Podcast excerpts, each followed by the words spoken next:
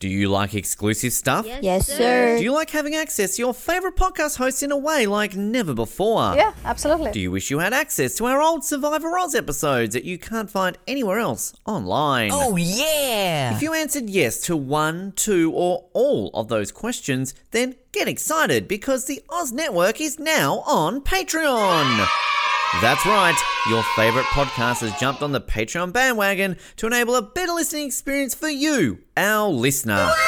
For more details, simply head to www.patreon.com forward slash Oz Network, where you can sign up for as little as $3 a month. It'll be the best decision you make since that last bad one you made.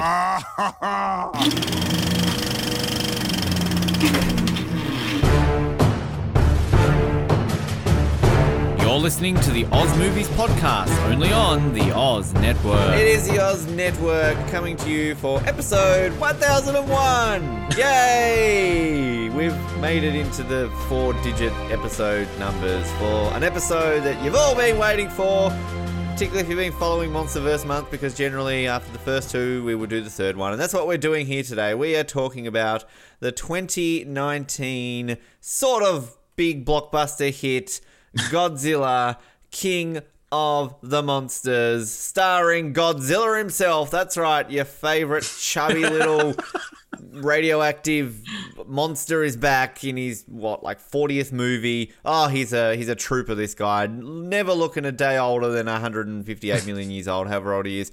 Also starring who really cares? Because you don't even give a fuck about the humans in this movie. I'm not even going to go through the cast because this movie is all about the monsters beating the shit out of each other. And every now and then you cut to somebody's face going, and then there's more monsters fighting each other, followed by, and then That's right. They they do that in this one. I know, I know. There's some reactions in this one. So, uh, luckily for us, we didn't have some massive A-listers sign up to. Uh, well, we kind of did, but we'll get to that. This is a.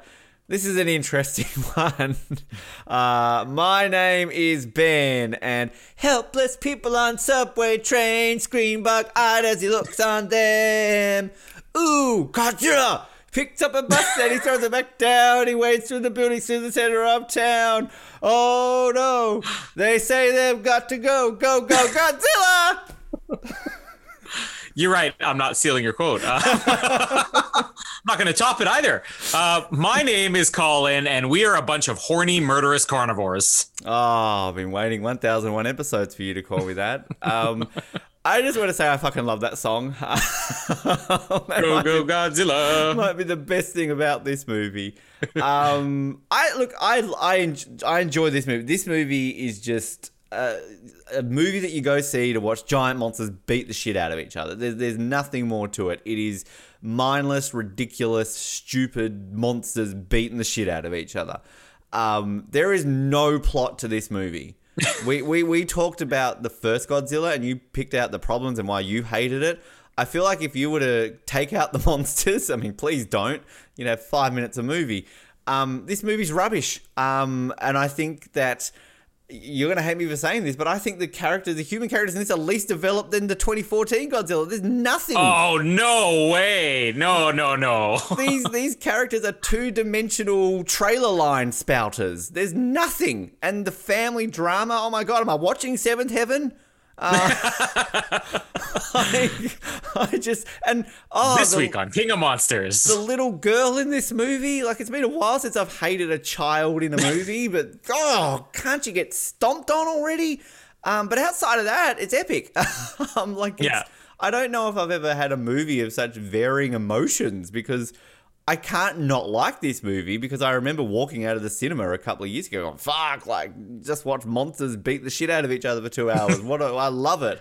But when you watch it again and you're like, fuck, there's like just monsters fighting. That's all we need. We don't need humans in this movie. I'd rather subtitled monsters going, grr, I'm on a monster. I'm on a monster. Well, they were. They were, ba- they were picking up and all that sort of stuff.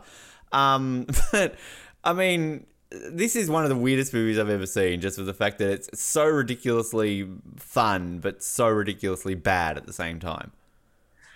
you just described what a Godzilla movie is supposed to be. And to all the critics that we're going to get to on the end of this, this is what a Godzilla movie is.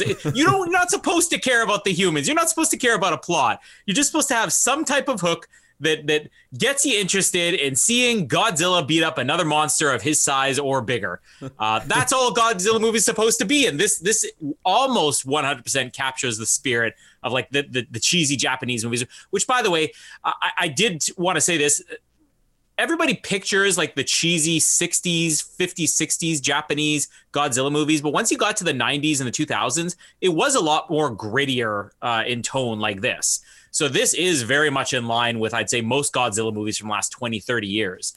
Uh, but I will completely disagree with you on one thing. There is way more development with the human characters in this. Uh, in the first one, you had one character with development. They killed him off 40 minutes in. Nobody else even spoke after that. Uh, they didn't react or speak. And in this one, every character has a little bit of development. Is it good development? No. Do I care? No. But there's at least development, and you've got actors who know how to act at least, except for one who we're going to get to who, um, well, let's just say it Millie Bobby Brown. I love you, uh, Stranger Things. I loved you in Enola Holmes. Uh, you are not comfortable in this role, uh, but let's give you a little bit of credit. You're still a child at this point.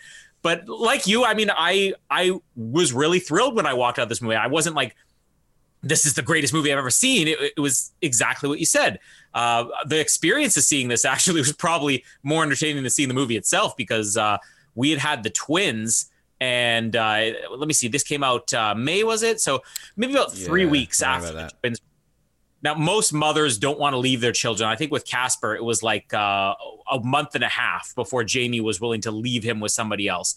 Uh, when you have twins and then another, at that point, two year old on top of that or three year old on top of that, um, you're just looking for excuses. So when this movie came out, she said, Hey, my mom's going to babysit. Do you want to go see a movie? I'm like, Sure. And what do you want to see? She said, Well, what's out? I'm like, uh, I don't know. There's the Rocket Man movie and there's Godzilla. I don't care. I'm like, okay, well, you might like Rocket Man more than Godzilla. I don't care. I just want to get out of the house. Like that's all she wanted.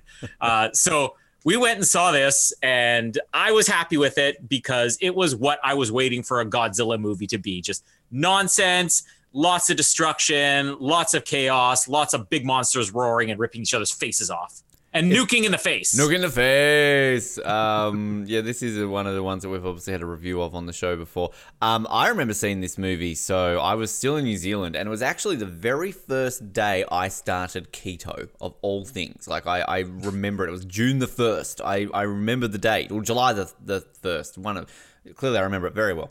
Um, but I was. It was a Sunday. I was working and. I had to drive. So the newspaper I was working for at the time, our head office was in a small town called Te Anau, about two two and a half hours away from where I was living, and I had to go there to cover one of the weirdest fucking things I've ever covered in my life. They basically have this shooting competition uh, in this part of New Zealand where over like two or three days you have to over those days go and kill a deer a boar and rabbits, I think from memory and then so you bring them back and then you go to this like it was a rugby club and essentially I had to cover the aftermath so they had like a day of festivities there which include children throwing dead possums and whoever gets the longest throw wins. You have the dead boar carrying competitions. You have little children running with a giant pig bleeding on them in a like a running race. And then on top of that, you walk into this field and there's just like a kind of like a coat rack you'd have at Walmart, just but with hanging dead deer carcasses, blood everywhere. You walk into a shed, there's like a pile of dead rabbits. I felt like it was like a massacre or something like. That. And all these New Zealanders, just these country bumpkin New Zealanders, just going, "Oh, bro, yeah, had a great weekend." I'm like, "Fuck, you're all murderers! Like, what am I doing here? Like, I feel like I'm gonna die." This sounds like Redneck Olympics. it basically was the Redneck Olympics. So I'd, I'd gone to that, had an interesting day, got home, and I think from memory, I was striving to get back to see the late showing because I think there was a, like a nine o'clock session, and I just made it in time. I remember walking in the door. Mallory had some friends over from work. I was like, "Fuck, gotta eat, gotta go, gotta go see Godzilla." I was singing apparently. I knew the song go already. go Godzilla! And I think i tried to talk Mallory to come in, but I, I don't think Mallory has any interest in these movies. So yeah, I went and saw it, uh, and I think I was like one of only two people in the cinema. It was in Invercargill on a Sunday night. Um, so yeah, and that was it, and I've not watched it since. So my And this is also my it's also my first time seeing it since uh since it first came out. I just want to add quickly. Uh, let's go through the human development of the characters right now because this won't Yes, take long. let's. Kyle let's, Chandler. and then and then after that, I want you to run through the human development in part one to prove me wrong. All right, deal. Um, because at least one character with character development is more than none. All right, Kyle Chandler. What does he do? He listens to wolves and then he basically complains the whole time. And for some reason, Ken Watanabe listens to him for the rest of the movie. Okay, hold on. Let me correct you then. He lost a child to Godzilla, So became estranged with his wife, lost contact with his daughter, developed a hatred for the monsters, and lost his job and went into hiding. That's a little bit more development I think you're giving credit for. He has hatred of the monsters for five minutes before he basically stares it and goes, Wait, we've got to protect it. And then he happens to stumble across his family every five seconds and yell at his daughter for every other thing. That's not Let's go to the next one. That's just luck. Let's go to the Uh, Let's Vera go to the next one. Vera Farmiga, whatever her name is, maybe the closest you have to character development. But is there really character development? We see her, oh, boohoo, I lost my son. Oh, don't kidnap me, I'm rubbing Mothra. Next minute, I'm evil, wipe the humans. And no, I'm going to sacrifice myself for no reason. Okay. So let me again correct you. She got brainwashed by an eco-terrorist, Which we don't roped see. her roped her daughter into terrorism, Which we don't uh, see. almost led the end of the world, Which we don't see. through see. her the that she created, and then eventually turns back and reunites with her family. Which makes no a little bit more than you're going She doesn't reunite with her family. She looks at the thing and goes, "Oh no, I better sacrifice myself." Because I could get in a helicopter and throw this on the ground, and I'll still survive, and maybe I'll reunite my After she- family then. After she briefly reunites her family. Okay, Dumb, go. stupid. Millie Bobby Brown. I've never wanted to see a child get crushed more than Godzilla ever. I I agree with you, but she's a child who became an eco-terrorist. I think again that speaks for something. but is she an eco terrorist? She's kind of just dragged along by She her sure mother is. to like complain. That's all she does. No, well we'll get into that. Let's talk about some waste of talent with no characters. Bradley Whitford, what the hell are you doing in this movie? Hey, he's the only one in this movie who seems to have any fun. But he's just literally sitting there being sarcastic. I think he's not even acting. He's just like, oh, I'm in this movie. Oh, lucky he's on our side. Ha, ha, oh, gonorrhea. Um, Sally Hawkins, I completely forgot she dies in this movie. And what a way to I- go. I had to go back and rewatch it or look for her dying because I'm like, wait, where did she go? I did exactly the same thing because I rewound. And when you kind of cut to Ken Watanabe dropping on his knees, like, oh, I'm like, wait. Is she dead? Like, it took me a while to realize that. Um, Charles Charles Dance, he shows up. Grr, I'm evil. Then he disappears. There's no explanation. But he he at least has a character. What's his character? I'm British and evil. Let's get all the monsters. That's that's what Charles Dance is known for. and then the other people here who, I mean, the only one that I really kind of recognized is um, is it Aisha Hinds, who of course is in 911. 911. Um, and then a couple of other. David Strathairn, what the point's he back in this movie for? He says That's one a line. cameo. There's an oxygen killer. God have mercy on your soul. Okay, bye. Uh, Okay, And Ken now- Watanabe, Jesus Well, Christ, he we- doesn't do anything. Literally, what is his job? His job is to agree with other people. Like he doesn't do anything Mm. except sacrifice himself for no reason. Ugh. No, we, we went through this in part one. His job is to read all the lines they're going to play in the trailers. And get very which, by the way, lead yes, but which leads us into part one. So, by the way, let's say Bryan Cranston has the exact same character arc as Kyle Chandler in this movie. So let's move on past Bryan. Let's move on past Bryan Cranston. Who else has any character development, lines, or even personality in the first Godzilla? Godzilla has a character development in that yeah, movie. sup, sup.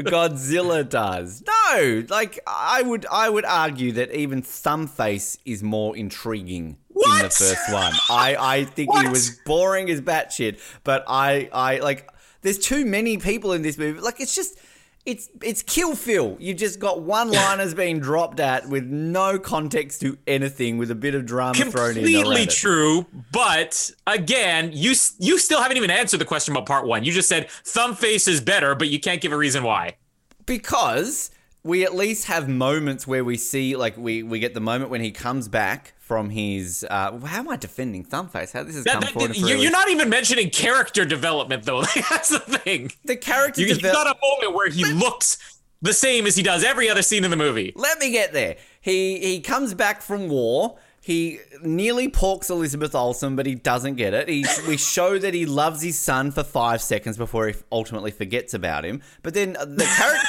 the character development is his background with his dad that he flies out to Japan and they're trying to sort of recover what they had. There's a few lines there. There's more lines. Two lines is more than none then, in this movie. And then they drop that 40 minutes in. Yeah, they do. And as you said, his son and his wife, he forgets about them. Now, in order for it to be character development, it needs to develop throughout the movie, not be introduced and then forgotten. Okay valid point. I completely agree with you. But there is character development for 40 minutes in this movie. I would say exactly the same thing happens in this movie. We get a scene of them having breakfast. We get an email sent. That's what 10 minutes into the movie. Then it's forgotten about. So 40 minutes, more than 10 minutes. I'm right. You're wrong. Shut up.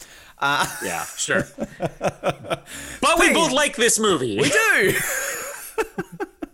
Wow, I didn't think we'd get so angry at each other. Like a thousand. You, you weren't wrong when you said that we won't make it to two thousand. I don't think we'll make it to thousand and five at the moment. We're, Jesus, we're not going to make it to Godzilla versus King Kong. You, you, like you literally like got after a thousand. Finally, I can get into Ben here for a moron. I put up with Die Another Day for so many times. um.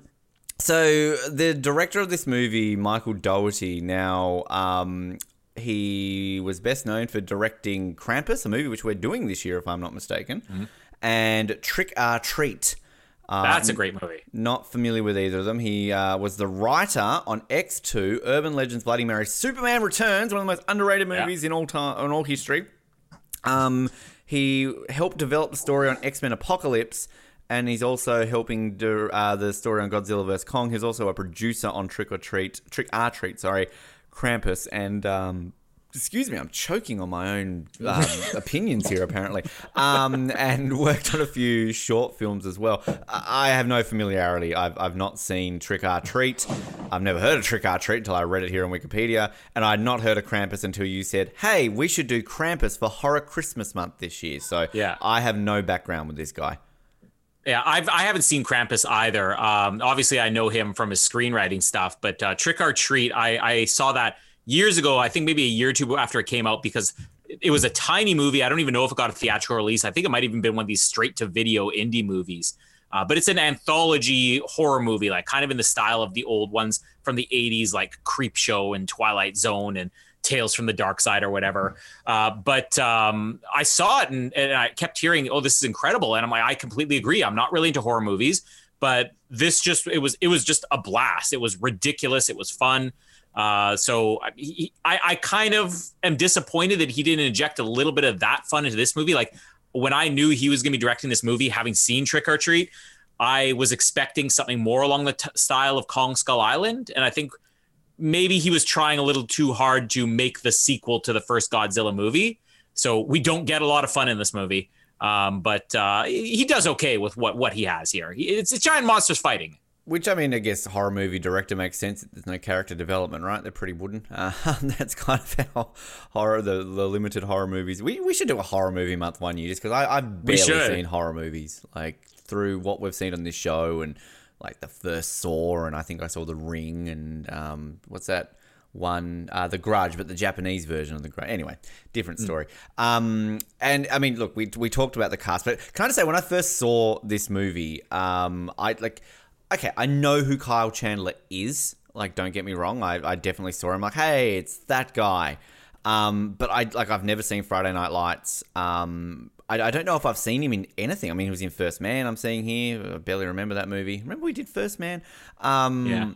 Yeah, I, and Zero Dark Thirty I've seen, but yeah, I, I, don't think I've seen him outside of that. What else is he best known for? Oh, Grey's Anatomy.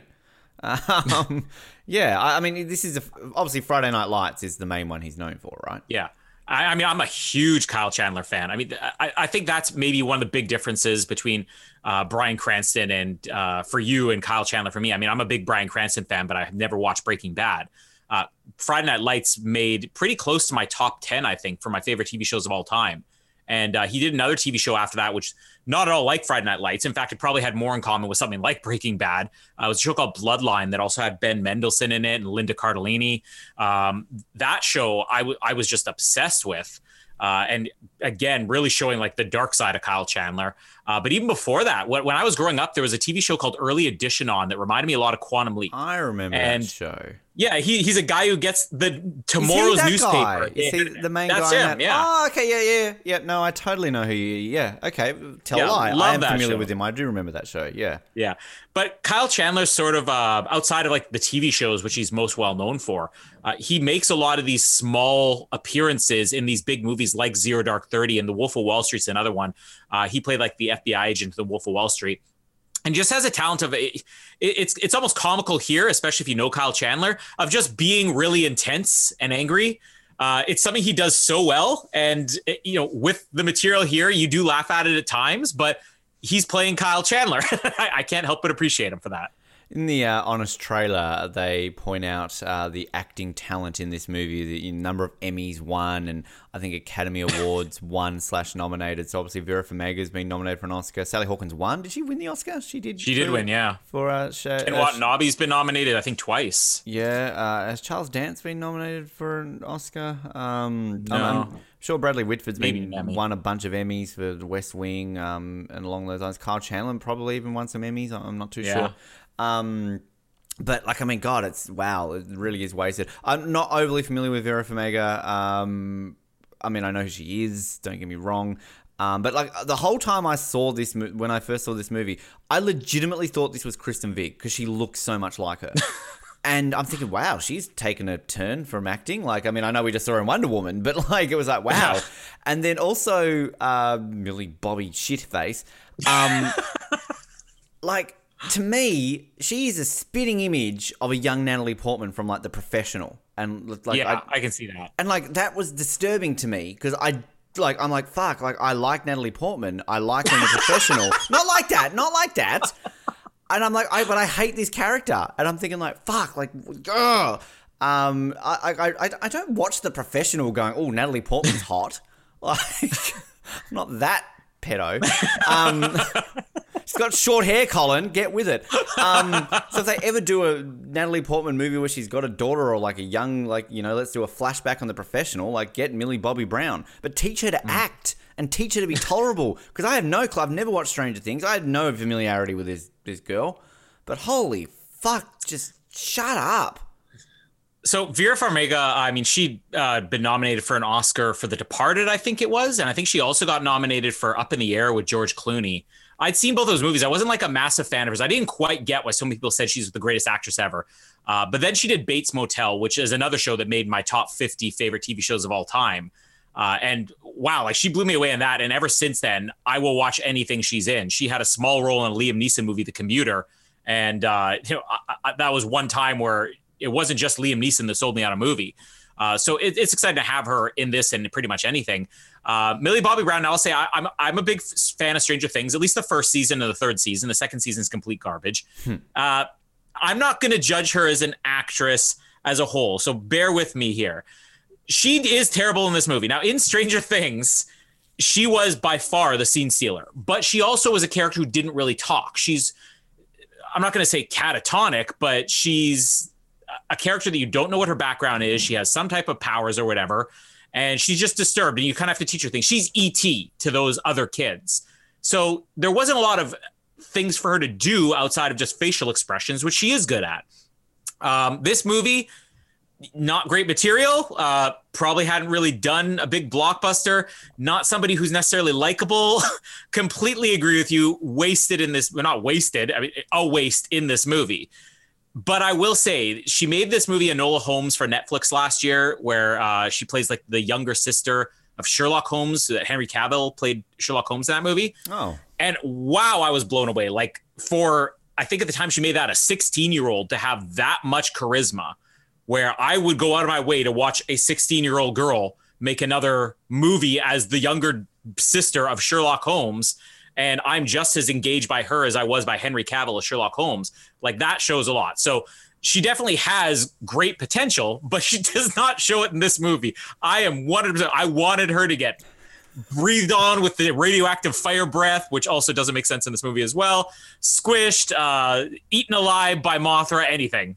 I um I didn't even know there was a, a, a film with Henry Cavill as Sherlock Holmes. Look at me go. Um, I'm seeing here that Millie Bobby Brown was listed in the Times 100 most influential people list in 2018. She's also known for such appearances in television shows such as NCIS, Modern Family, Grey's Anatomy. It's almost a trilogy of shows Ben hates. Although I don't really hate NCIS. I've I loved Jag as a kid. I've never really watched NCIS, so I can't say I hate NCIS. And also such music videos as Girls Like You by Maroon 5 featuring Cardi B, In My Feelings by Drake, and Happy Anniversary All I Want for Christmas Is You by Mariah Carey. Also featured as a free downloadable character as part of an event in The Sims 4.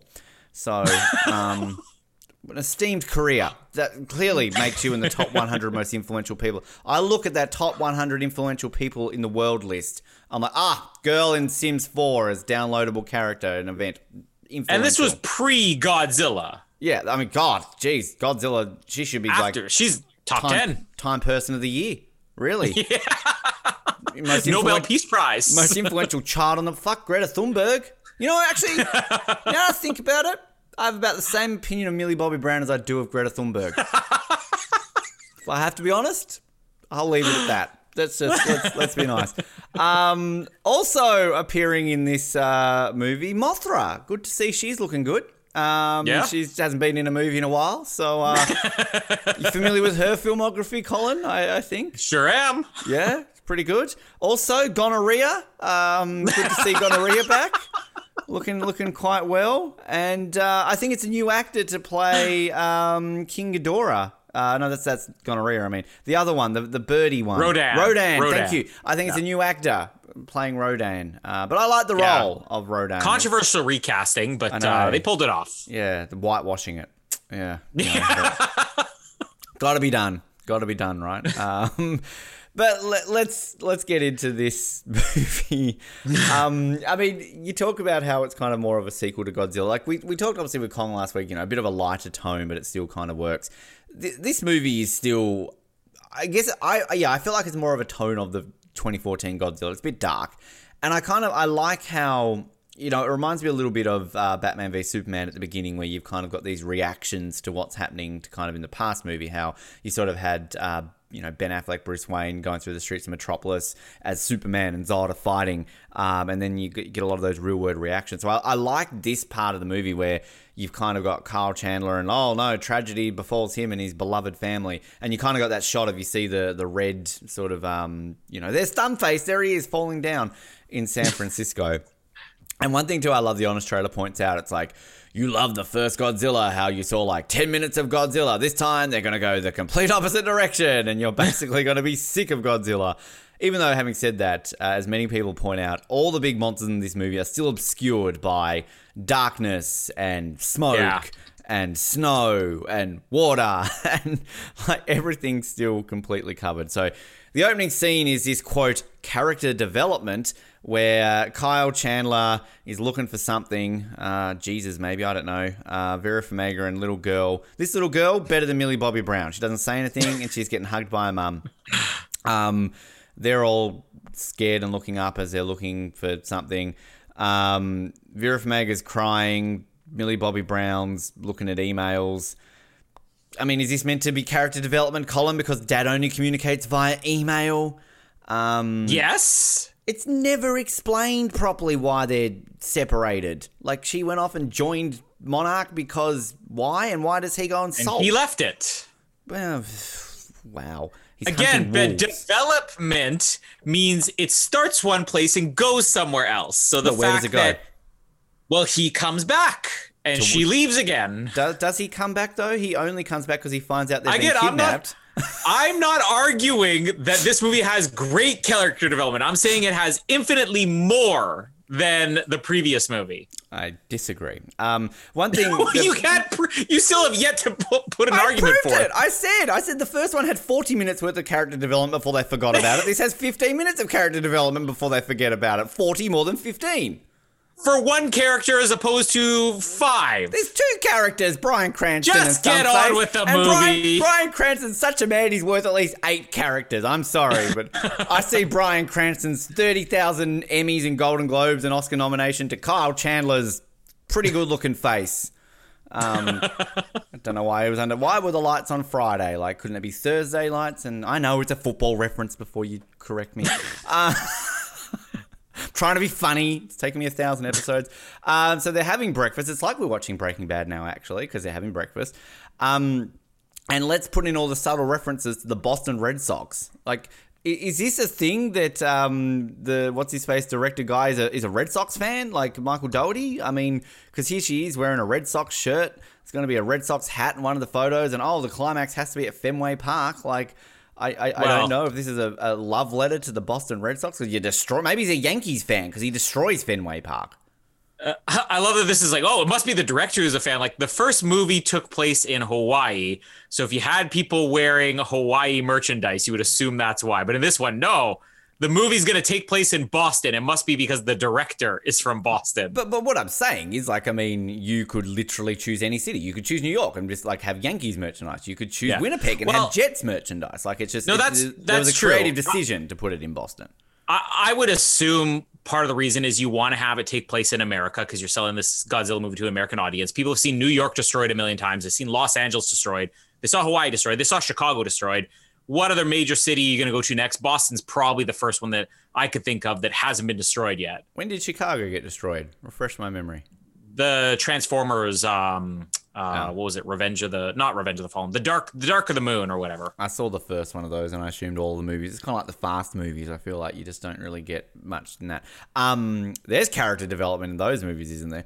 Um, but no, I will say though, like I, I'm not trying to, you know, complain about that point. It's just it's it's interesting and, and like I, I like kind of what you point out there. Like you've seen these big cities being destroyed. I like it when you get sort of a new city. Like we joked in um, Geostorm about Orlando getting destroyed, but like. I mean, it is kind of cool. Like, again, I'm a Yeah. fan of end of the world movies. The cities getting destroyed. I, I love those sort of movies. So it's, it is interesting when you do see different cities get destroyed. And I, I, I couldn't say I've ever seen Boston get destroyed in a movie before. So, um, who's your favorite baseball team, Colin? I feel like we've asked this question recently. I I would struggle to think of what baseball teams there are. I know there's the Blue Jays because I'm from Canada, so let's go with that. I don't Okay. even know. I, I I probably hadn't hit puberty yet the last time I watched a baseball game. well, next time I come to Winnipeg, we'll go watch the Winnipeg the Goldeyes. The Triple A, yeah, sure. Let, let's go with. I'm guessing that's the team. Uh, so anyway, uh, they're having breakfast. Um, we get quote character development by saying Dad contacted me, um, and then they get a call. They've got to go downstairs because something's something has awoken, and it's a giant lava-looking thing. It reminds me of the brain bug from Starship Troopers. This thing. Oh, yeah. Um, but it's Mothra. Uh, and I, when we talked about a couple weeks ago about that creature in Godzilla, how it's not Mothra. I completely forgot that Mothra was in this movie. One thing actually that I'll point out. So you know how Spider-Man three and then even the Amazing Spider-Man two get a lot of complaints because there's too many villains. You know, there's too Yeah. much going on. I want to say that I feel like this should be a movie that gets that same complaint, but without that, like if we just had Godzilla and gonorrhea, then it's not going to be the same. I feel like you need It's to the same over- as the last movie. yeah, you need to be oversaturated. Um, so Mm-hmm. uh, that is one complaint this movie doesn't get, which I'm surprised about. But at the same time, I mean, I defended Spider-Man three, so but this, yeah, this uh, kind of works. So yeah, uh, Mothra is angry; it's eating people. Um, then Vera Farmiga, Farmiga, Miga, whatever her name is. That sounded a bit wrong, Ben. I said Miga. Um, she With an M, people, with an M. I really shouldn't emphasize things. Sometimes people might not have heard what I said, and then I just make it worse. trying to make some best ofs for the 2000th episode, people, four years' time. Uh, so she's got a machine that can basically talk to it, calms it down. Uh, great. Then the evil dude from Last Action Hero shows up and murders everyone, and then wants the machine to himself. Um, I, I was I was so confused about Charles Dance because like I like he disappears. He literally disappears. Yeah. And like I know there's a post credit scene, but even the post credit scene doesn't explain anything. And actually, can I also point out one thing too? Do like I kind of think Charles Dance wins in this movie. Oh, is- 100%. This is kind of like Skyfall. That if you fully analyze this movie, the bad guy gets what they want. Yeah. So He didn't care which monster won. He just wanted to unleash all of them, and he did. Which okay, like let's hit, let's uh, contradict myself here. There is no character development. There is nothing happening with the human characters in this. But in some weird way, I I appreciate Charles Dance's character that he shows up. It's like I'm British and evil. I'm going to kill everyone, and I'm going to steal the BP machine that talks to animals. We get like one scene when he goes like, "Grr, Vera Farmiga, stick with the plan." And then we get a grr, your little girl ran away to Fenway Park. You bad mother. Then he disappears. like, I like to picture this evil guy. Like, he doesn't have to twirl his moustache and fucking taunt people and tie him up to a chair and get a henchman to kill it. Like, he kind of gets in there, does the shit he needs to do, and he pisses off. Like, Yeah. Just sits in a back room watching on his monitors. Excellent. Everything Like- is going as I've foreseen. again, it's it's Oz Network bingo. 9/11 and Hitler's got to come up eventually. Like both, like in 9/11, Osama bin Laden fucking blew the planes up, went back to his cave for what, like the next how long till they found him? Like 10 years. 10 Did years he- almost. Did his job. Osama bin Laden wasn't tying George Bush to a chair, going, "Yes, haha, this is my evil plan for world Yes. domination. Get him, Al Qaeda member number three. Like, did his shit, went to hiding. Yeah. Hit Hitler, fucking invaded Poland, went back to Berlin, told his generals what to do, got a bit, Died in a bunker. got a bit cocky, Hiding. killed a few people, and then killed himself. But again, he's not tying Winston Churchill to a chair going, ah, ha, ha, ha, ha, watch me gas a Jew. Like, he's not doing that. Like, he's just getting shit done. Charles Dance, he's getting shit done. Doesn't need to be like a Bond villain. So, in a weird way, the lack of character development and the fact that he disappears out of nowhere kind of makes sense. So, I'm on board. All right. All Ben just argued himself out of an argument. I Good did. job. I did. Look at me go. I'm learning as a podcast host. Probably made a few offensive remarks in my little uh, rant there, but um, look, it's episode 1001. We've got Patreon now, people. Remember to subscribe. Tell you what, if you if you subscribe to our Patreon, I will be less offensive. I will uh, I will censor myself for you. We make no promises about Noah, though. No, that that kid is not controllable. Um, did I point out in our 1000th episode that he was drunk when he gave our greet those greetings? You pointed it out to me uh, off air. He sends he sends me part one of that, then it doesn't end. So he had to. I was like, "Can you send like a closing bit to that?" He sends one in. I basically had to script him what to say, and then he's like, "I was so drunk when I said that." So um, I love shaming Noel because he never listens to these, so he has no idea what we're saying.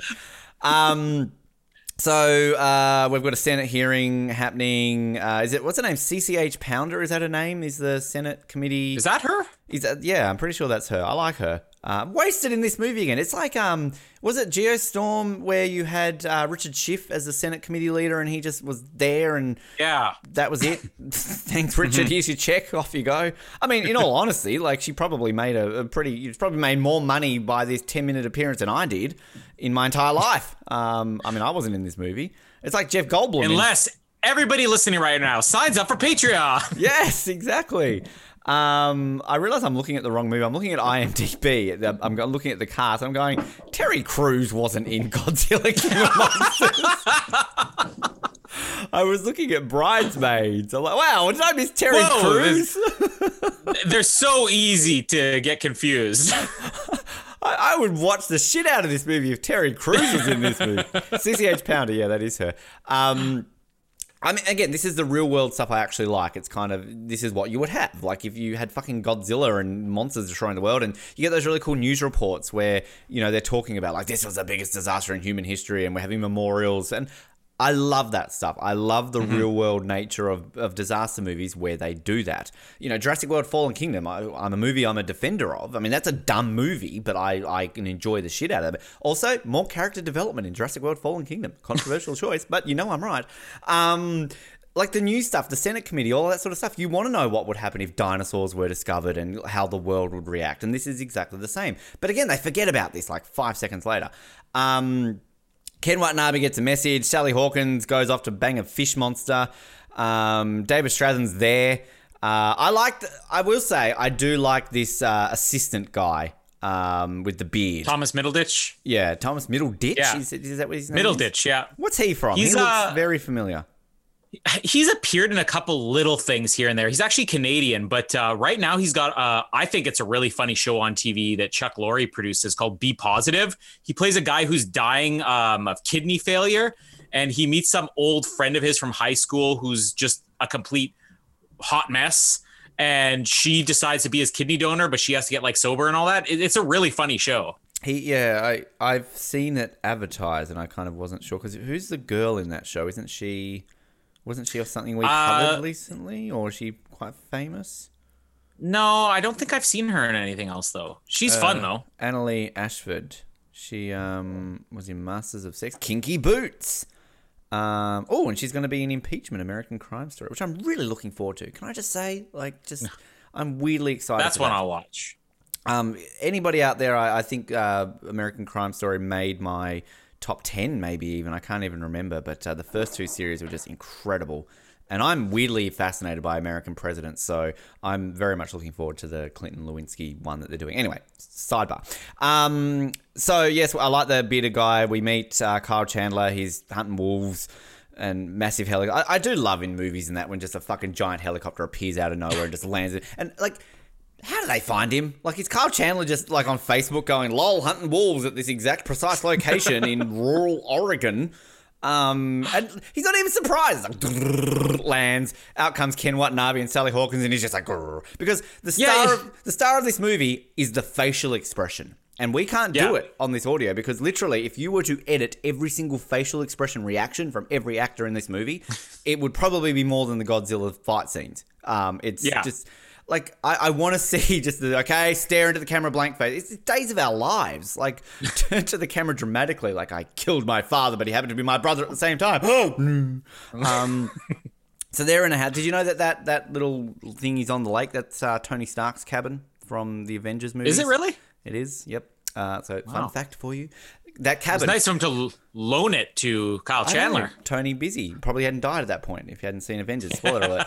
Um, that cabin more character development than any human in this movie. so okay, I, I look. Clearly, you understand it more than I do. Who is Kyle Chandler and why do they want him? Is it just because his wife and that's been? He- He, it's not, not even his wife. No. His ex-wife, who no character development because there's no point in this movie where they even care for each other. Anyway, point. Uh, what, who is he? What What's the point of him being Well- saved?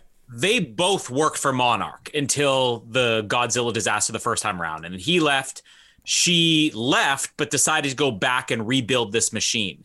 Uh, so it's I think partly because of the machine, because they talk with him in the this cabin scene here about the machine. He says, "No, don't worry, the machine's destroyed." And they said, "No, she rebuilt it." And he's he gives one of his reactions. What? I'm Kyle Chandler. What did you say to me? That's, that's my Kyle Chandler impression. Which, like, every, you're, you're right. That's perfect, Carl. Because I would have given my Ken Watanabe impression. We need to get them right now. Like it's just, yes, everybody's so intense. they're very Rupert Bonhamish. Like they're just they're just so dramatic. Yeah. Like Timothy Dalton would have been perfect in this movie. Oh, yeah. Timothy Dalton doesn't even need like. You, the thing is, with, like a Kyle Chandler and Ken Watanabe, no disrespect to them, you can tell when they're being like so like trailer line insert here. Whereas Yeah. Timothy Dalton is natural, like he's just a dramatically trained. Wait a second. Oh God. Must have scared the living daylights out of her. That's natural? To me, it is. Um, oh, buddy. I But I would argue he might be the opposite of natural with that, but it's amusing nonetheless. Okay, let's test the waters here with Colin Hilding and Ben Waterworth's opinions. Timothy Dalton's love chemistry in both The Living Daylights and License to Kill better character development than anything in this movie. Living daylights, yes, not license to kill. Definitely not license to kill. Come on, getting into a bar fight and fucking in a boat—more character development than anything in this movie. You know? Two girls fighting over at the end and a fish blinking in the gritty dark bond. Yes. I, I feel like you could use Timothy Dalton quotes in this movie and it would legitimately make sense. Like, you know, we've got nothing to declare. Like going into Fenway Park, like driving underneath Godzilla. We've got nothing to declare, Godzilla. um, We're going to assign the mi- military to take over Monarch. Stuff your orders. the beginning of the movie when the kid's missing. Ditto! Millie! Millie! Must have scared the living daylights out of him. Works in basically any scene when you've got people reacting. Uh, see, work. Timothy Dalton can fit into any Godzilla movie. There we go. Um, I will not make my belly button talk. Um, him doing a Google that Dalton quote, people. him doing a Fran, Fran Drescher impersonation. Um, Mr. Ah! Mr. Prickle Pants quote. um, so basically, here we're, we're learning. We we get the flick through of the um, the future spin offs of the Godzilla franchise. That we learn there are seventeen of other monsters coming soon. Winter, fall, June. Let's say it's like the Disney Star Wars thing when they've got that map of everything. Yeah. Right? Um, 17 upcoming projects Now, in 2021 alone.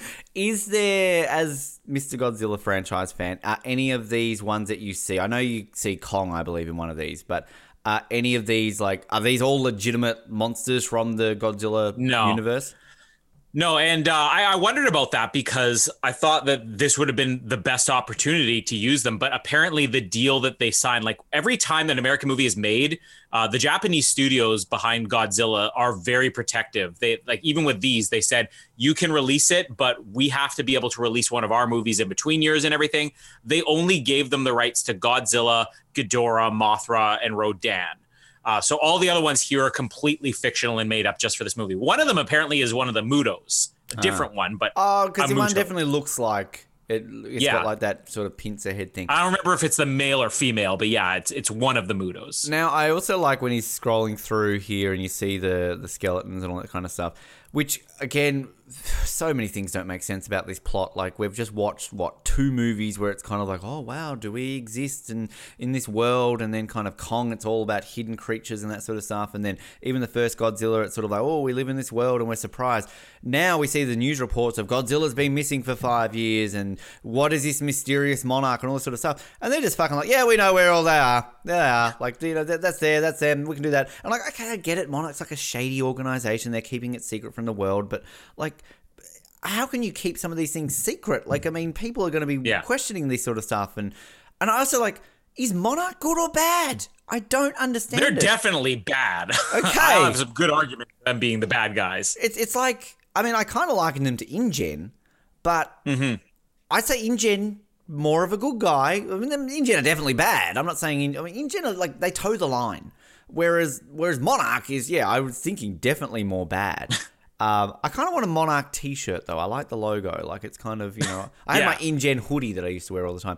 Um, I like it when they're flicking through the thing. You see the skeletons and that, but you see the different um, outposts. So I'm just I've just paused it here. So I see there's like Loch Ness. There's Munich.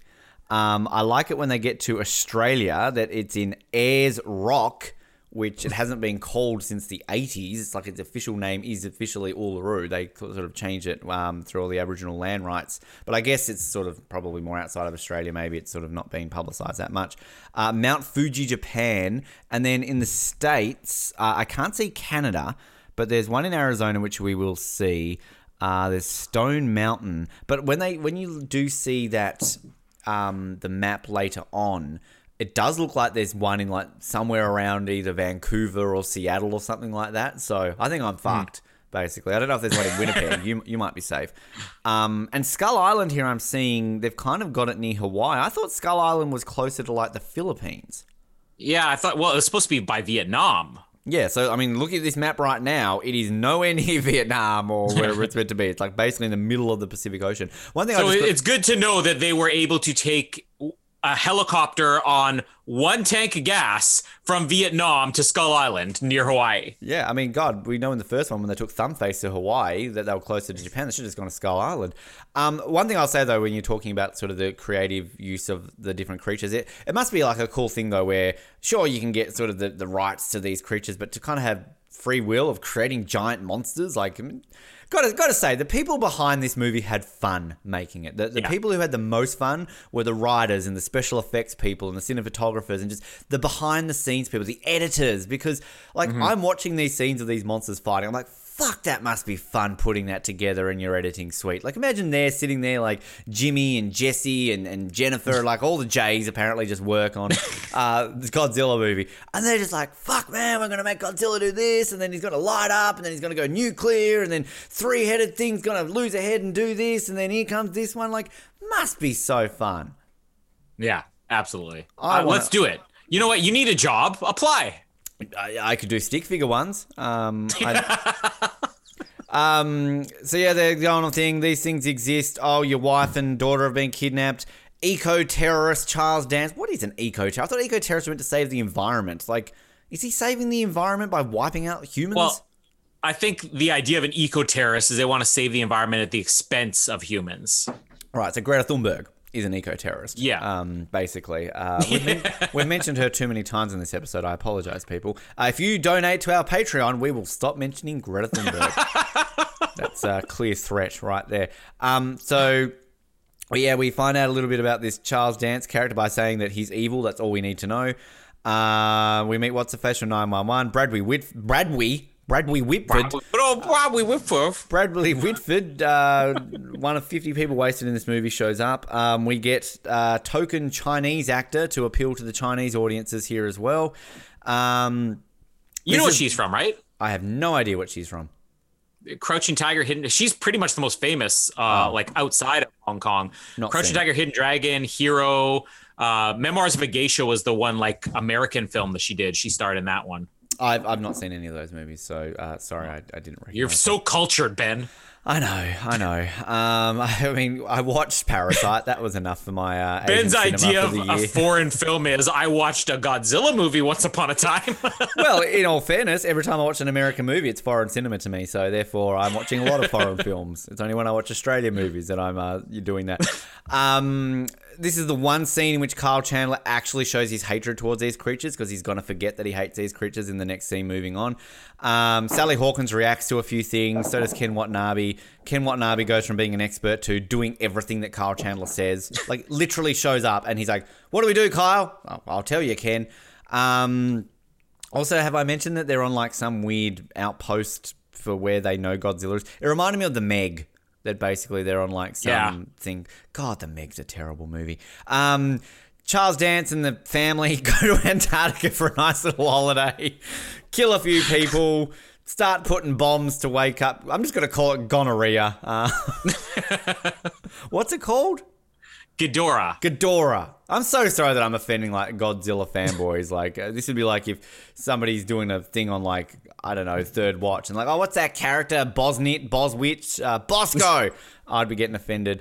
Um, cool. Uh, meanwhile, they decide to uh, have a scene with Godzilla swimming around. Can I also just point out the human characters in this movie? All they do is point out like they're they're basically juxtaposition. They're explaining the story. They're explaining what's going on, which I get. It's a movie thing. You need these characters to do that.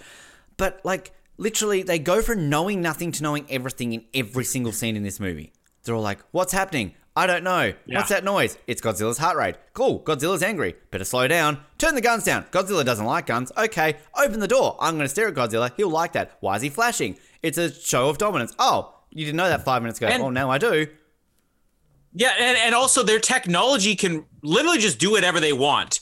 When they're like, you know what, I've lost track of Godzilla. I searched the entire southern hemisphere. Hmm, better scan the northern hemisphere. You press a button, northern hemisphere scan, southern hemisphere. Like that. That basically means you can monitor the world. And this is going to be a weird defense of a movie that I absolutely hate in a comparison. Independence Day Resurgence is a terrible, terrible movie. I would still say maybe character development. Actually, no, character development in that movie doesn't exist either. Um, you, you, kill all the good ones in it, basically, for, for cameos and shits like that. But at least in that movie where it's a similar thing, where they've got like technology that does everything they want, being convenient, at least you can explain that in Independence Day because you basically throw it away with we've had this alien technology for 20 years. We've developed it from the alien technology. And also, the whole 20 year timeline makes sense. You can develop a lot in 20 years. So, therefore, when you've got weird craft and everything in Independence Day Resurgence, throwaway line, alien technology, boom. This movie, literally nothing explains how they've got this amazing technology that can track all this Mm-hmm. sort of stuff. And again, I'm not in the military. I don't know what they've got. I'm sure they're hiding things and all this kind of stuff. Great, but I don't think they've got a button that you go beep, leet, leet, leet, leet. giant monster heartbeat. Oh, he's also happy today. Oh, he had oatmeal for breakfast. Oh, he also recently watched Breaking Bad season three, episode seven, to which he didn't really like it as much as episode six, but he thought it could be improved slightly. They know everything about Godzilla. Um, Yeah. so, you know, that's happening. There's a cool scene when Godzilla swims past the window. Great. Um, you get a couple of cheesy Marvel esque lines of, oh, can we close the thing now? Or do you want to invite him in for a beer? Like, like uh, Mar- Marvel has destroyed cinema in many ways. I like Marvel, but like, it's just it's just this thing now, isn't it? That just every movie has to have quips galore. And again, I know that's And- not a purely Marvel thing. We're Bond fans. Bond's done it for years, but like, no one took the trope of quips from every Bond movie and turned it into like we have to have this in every movie to make it a thing. And what makes it worse, as we've talked about a lot on here, is if anybody does anything different, Marvel fans will instantly say, well, if they actually just were smart like Marvel and did this, no, we don't want everything to be like that. Just stop. it has a time and its place. Like I'm not saying it's always bad, but like it's just it gets to a point now where every blockbuster movie has to marvel out the last Marvel movie. Yeah. You know, and it's just it just can get a bit tiring, and particularly in a movie like this when you don't give a fuck about the characters. The actors are wasted. And like Bradley, you, know- you said it before. Bradley Whitford's at least having fun, like he's natural, like you believe it when he says it. But it just it doesn't fit this. It fit Kong, even though there was a Yeah. lot more of it in Kong that I said. Like I definitely thought it was overused, but at least fit Kong. Whereas this, it's a lot darker. It's a lot more serious, and it's like, oh, let's invite him in for a beer. Boom, boom. It's Halle Berry in Die Another Day. Well, I think part of the problem is that you don't just have one comic relief character. You have both Bradley Whitford and Thomas Middleditch. And they both have those lines every once in a while, but then they'll turn it on and off. They'll go into the super serious, I'm Kyle Chandler, you know, uh, I'm Bradley Whitford. Uh, and then it, it, it seems even more awkward because you're like, well, who are you? Are you the Kyle Chandler or are you the, you know, Marvel guy? Yeah, and the Thomas Hiddleditch, whatever his name is, like he, I, I think he gets forgotten about that he's meant to be funny halfway through this movie. I, I feel like the Yeah. writers of this movie started off something, and they go, "Fuck, no one cares about character development or comedy. Fucking make monsters fight." Okay, that's all they did. Um, I will let you talk in a minute. I'm just I'm capping as much as I can here. Uh, meanwhile, Antarctica's happening. Uh, they discover that they're there. They go to Antarctica because they need to see what's happening. It's Monster Zero. They're all, you know, scared of Monster Zero. Uh, basically, uh, Kyle Chandler discovers his ex wife, um, releases Monster Zero. Sally Hawkins apparently dies. Um, we meet Monster Zero. God, Godzilla. Why was fuck? I can never remember its name. Gojira. Go, Godan. No, what's its name? Rodan. Rodan. No, this isn't Rodan. Rodan, isn't it? This is gonorrhea. No, this is Ghidorah. This is Ghidorah. Ghidorah. Should really write that down. Hang on. Ghidorah. There we go. I guarantee you spelt it wrong too. How do you spell it? G H I D O R. Three letters in. Yeah, got it Two right. letters. I, I spelled it G I D O R A. That's how I spelled it.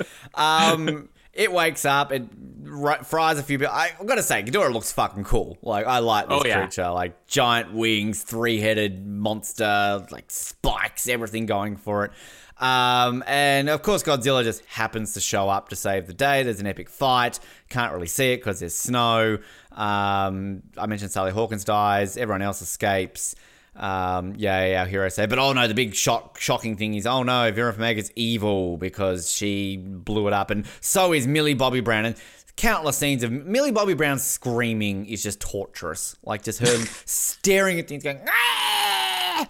like, oh my god, shut the fuck up. Um, yeah, I'll, look, let's cap it. Oh no, let's, let's go to the waking of Rodan. Visually, this movie looks amazing. Again, let's go back to my point where seeing this on the big screen was just an experience. And uh, what saves this movie from being an absolute piece of shit is the incredible action fighting scenes and special effects look amazing too. Let's be honest, like they really do look great. And I, I love this sequence when you got Rodan coming out of the volcano. Are we, are we in Mexico here? This small village in Mexico, and kind of just the the volcanic eruption and just the fire, and even when it's like flying over the city and it's kind of got like a shockwave coming from its wings, like looks incredible. I love this Rodan. Like Rodan might be my favorite new creature in this movie. It looks so yeah. good. Um, gets into a fight with uh, gonorrhea. I do like this kind of style that there's like a cyclone thing going around uh, whenever Ghidorah. yeah flies. Um, Godzilla rocks up because again, Godzilla's got great timing. Do we remember in the first one when Honolulu like got to a tsunami because Godzilla shows up? They forget about that in this movie. Like, no, no yeah. natural disasters happen when Godzilla shows up. Um, also, they're in this weird flying craft that happens to be able to house other flying craft. Can we also just point out too that Kyle Chandler just is He's the Boone from Lost of this movie. Every time something needs to be done, I'll do it. I'll help. I'll do it. I can do it. It's me. I'll do it. It's like fucking when the door won't open for this helicopter. I'll do it. Why?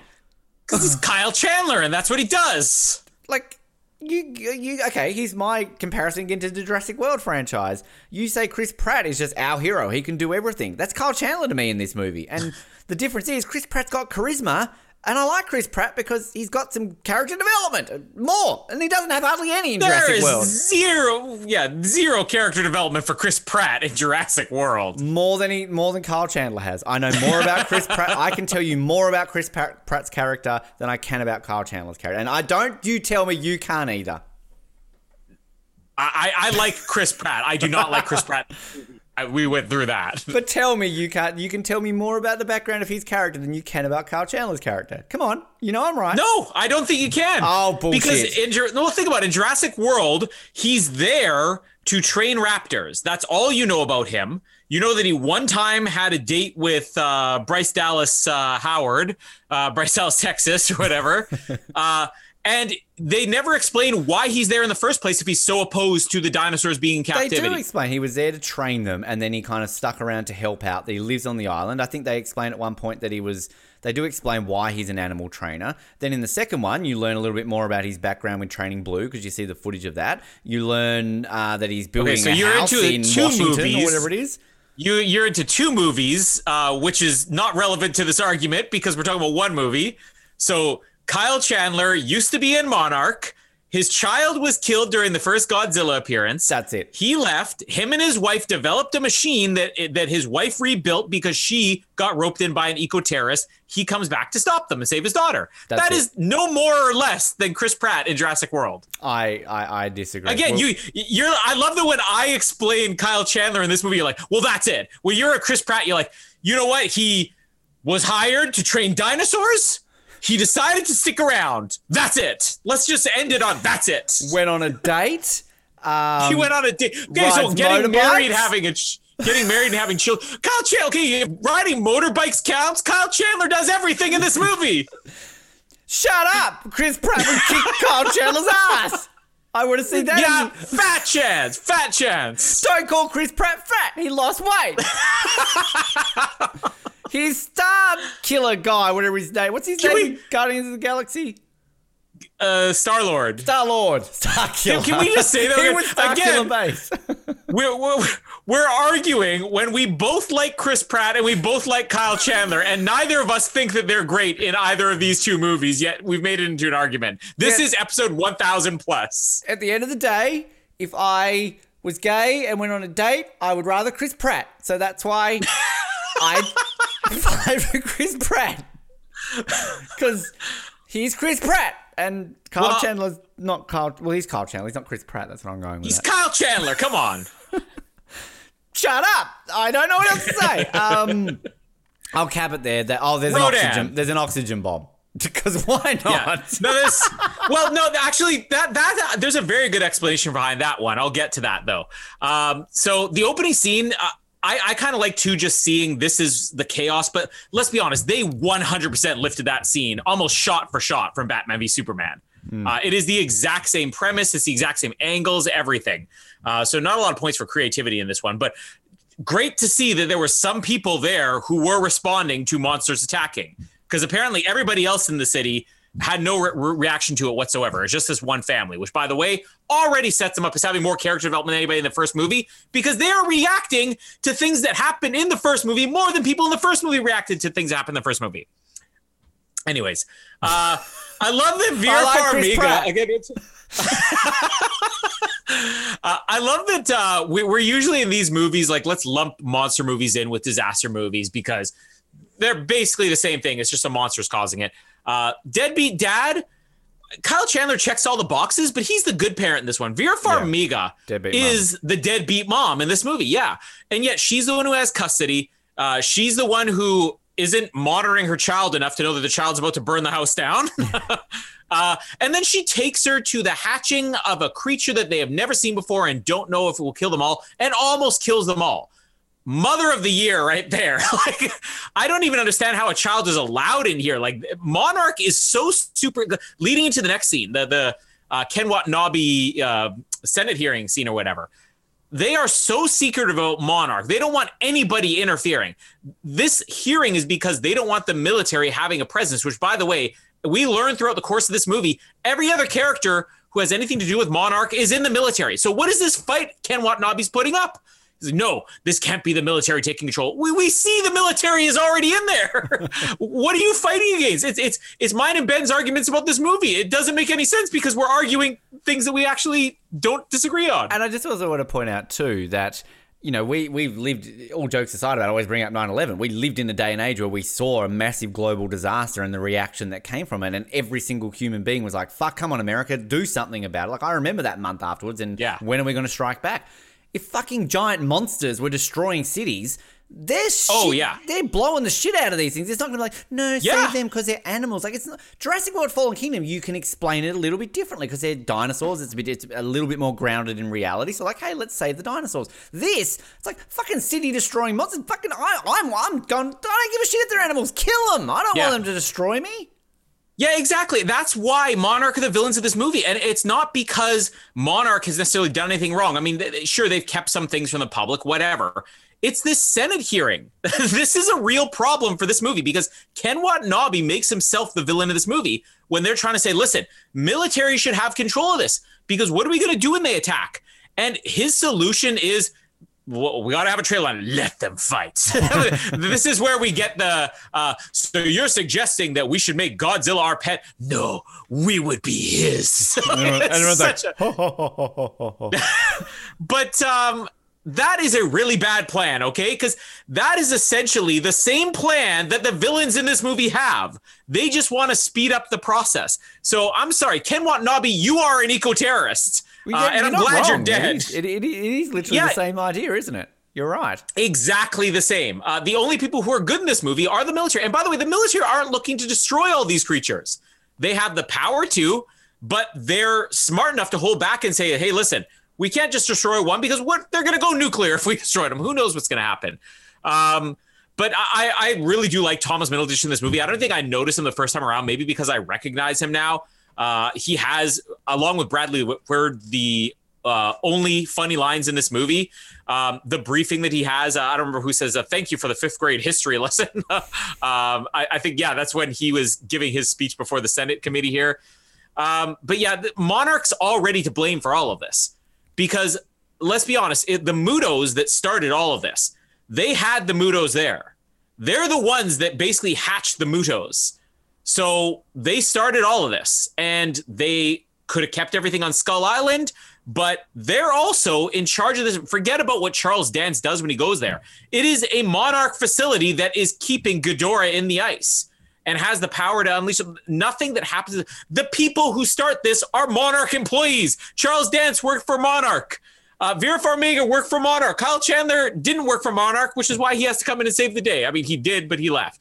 Uh, this is all Monarch's fault. Monarch are the villains. Monarch is Hydra. They are not uh, Shield. Okay. um, Vera Farmiga's you know presence to this movie is great because again she she sort of brings like the the Bryan Cranston uh respectable the same thing with Kyle Chandler but I mean Kyle Chandler's playing Kyle Chandler so uh, I'm happy with it but he's not going to bring any like real caliber to the acting uh, with this type of material, but she does have a little bit more to play with with the the, the villain scene she's gonna have later on. But like, I could not care less about her and her daughter making eggs and burning bacon. Like, it's just boring. Like, I don't want to know about your personal life. Uh, and, and, being a terrible mother, or whatever. But she'll get good later on. Um, so Charles Dance I think she does. I think she has one or two good moments in this movie. When she's revealed as kind of being the villain, I think it's decent. Uh, but there's other problems with that scene, which I can't wait to get to. Uh, so Charles Dance, uh, I don't know if you followed it closely enough before this movie came out, but do you remember that there were rumors about who Charles Dance was playing, and it was supposed to connect to the previous movies? Uh, was he meant to play an older thumb face? Like this was going to be no, like set in but, the future? But the rumors was that Charles Dance was supposed to be playing the older Tom Hiddleston from the first one. That Tom Ah. Hiddleston's character would have finally gotten some development. Now there, that would have been your character development, right? Yeah. Uh, goes from the hero of the first movie to becoming jaded eco terrorist. I actually kind of like that idea. I don't know what. Maybe they'll still reveal it in the next one. I don't know, but uh, I think that would have made this a little bit more interesting because we don't have a lot of ties to the other movies. If you're going to have a movie that is so heavy on the human interactions, which isn't a new thing, like we ran through Godzilla's screen time in movies, and the first movie, it wasn't an issue with Godzilla's screen time.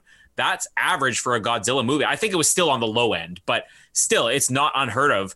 Humans dominate these movies, but you need humans that you can at least want to follow. And you're introducing this new family that you don't really care about in this movie you didn't know from before. Having at least one character to ground you in the previous movies would help. There is another one, and it's not David Strathairn. Uh, and when we get there, I know you're not going to pick up on it because I don't know who would and why they bothered to Is it make it a connection. Oh, sorry, two. Two. All right.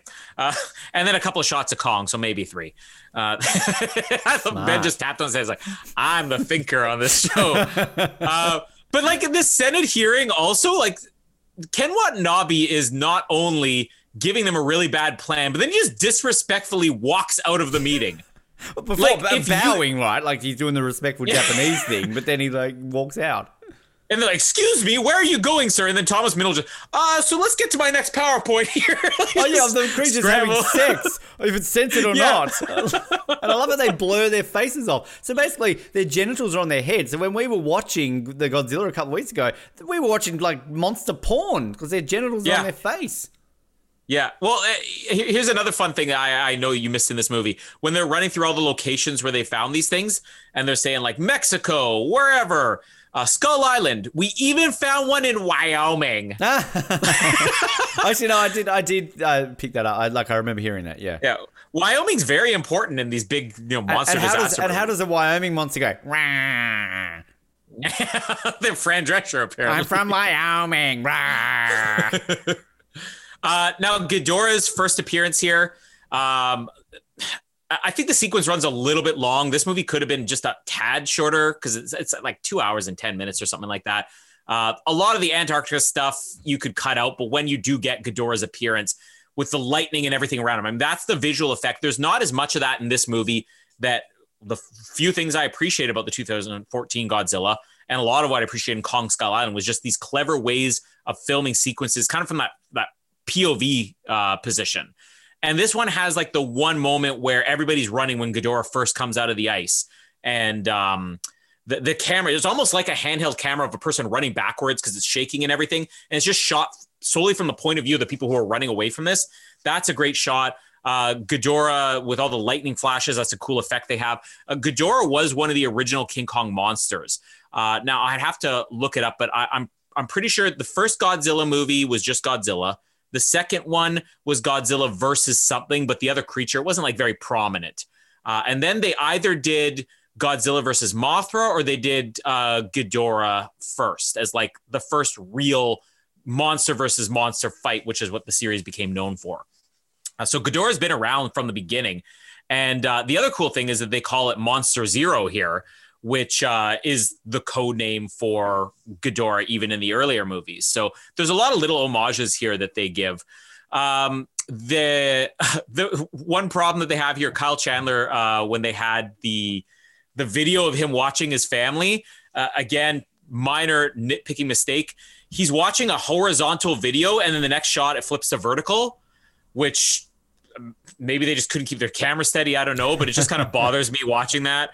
Uh, and I also like uh, when, they, when they come in and say, "Okay, we got some bad news for you." Why can't you just say news? It's always bad. Like some of these other soldier characters, I think do have some fun. Uh, Aisha Hinds, you mentioned, you know, she she's got a couple of fun moments in here. The other one, the other soldier uh, that gets like prominent screen time here, uh, this is Ice Cube's son, who of course played um, Ice Cube in the the Straight Outta Compton movie. So they got a lot of Straight Outta Compton actors in these movies. I okay, I'm glad you said that because I wanted to say so much that this guy looks like Ice Cube, but generally, if I compare.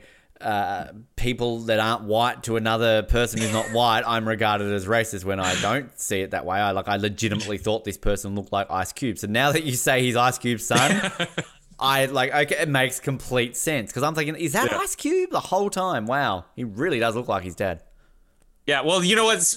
Jamie and you uh, have the exact same problem then, uh, because I don't know how many times Jamie not only has mistaken Laurence Fishburne for this, never Samuel Jackson. She knows Samuel Jackson, uh, but Laurence Fishburne is Joe Morton. Joe Morton's Laurence Fishburne.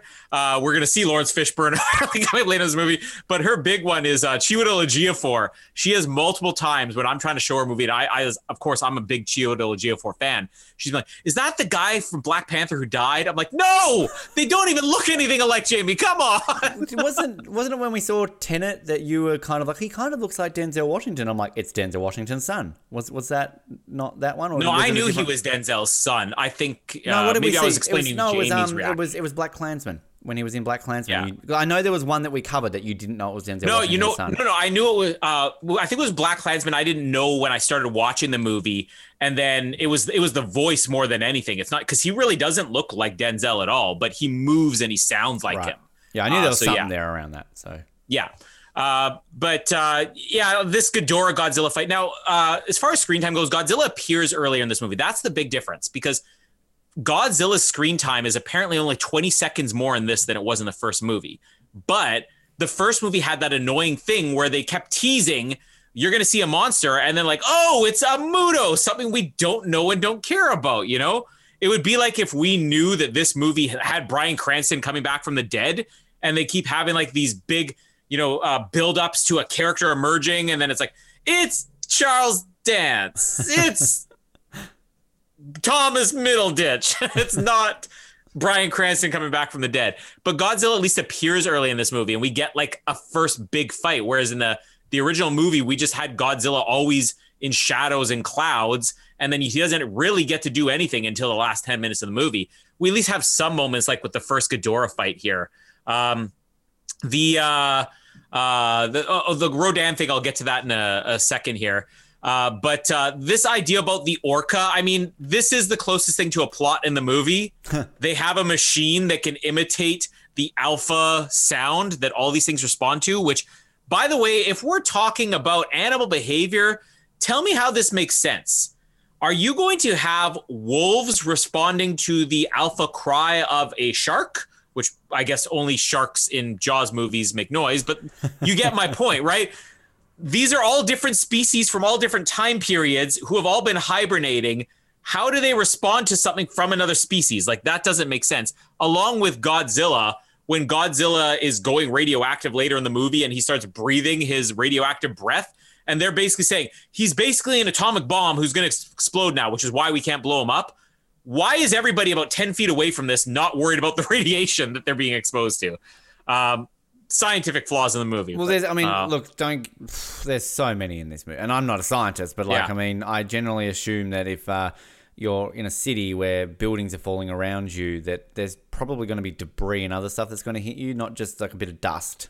So yeah, exactly. Yes, you know, and in this case, they're radioactive monsters. By the way, uh, and I'm sure they're carrying diseases. Like this is where COVID came from. Yeah. You know, one one little snot bubble exploded of Godzilla's, and now everybody's got diseases. Yeah. Uh, nobody. Uh, they have not studied these things closely. They studied how to track Godzilla, but again, they know everything about the biology, like you mentioned.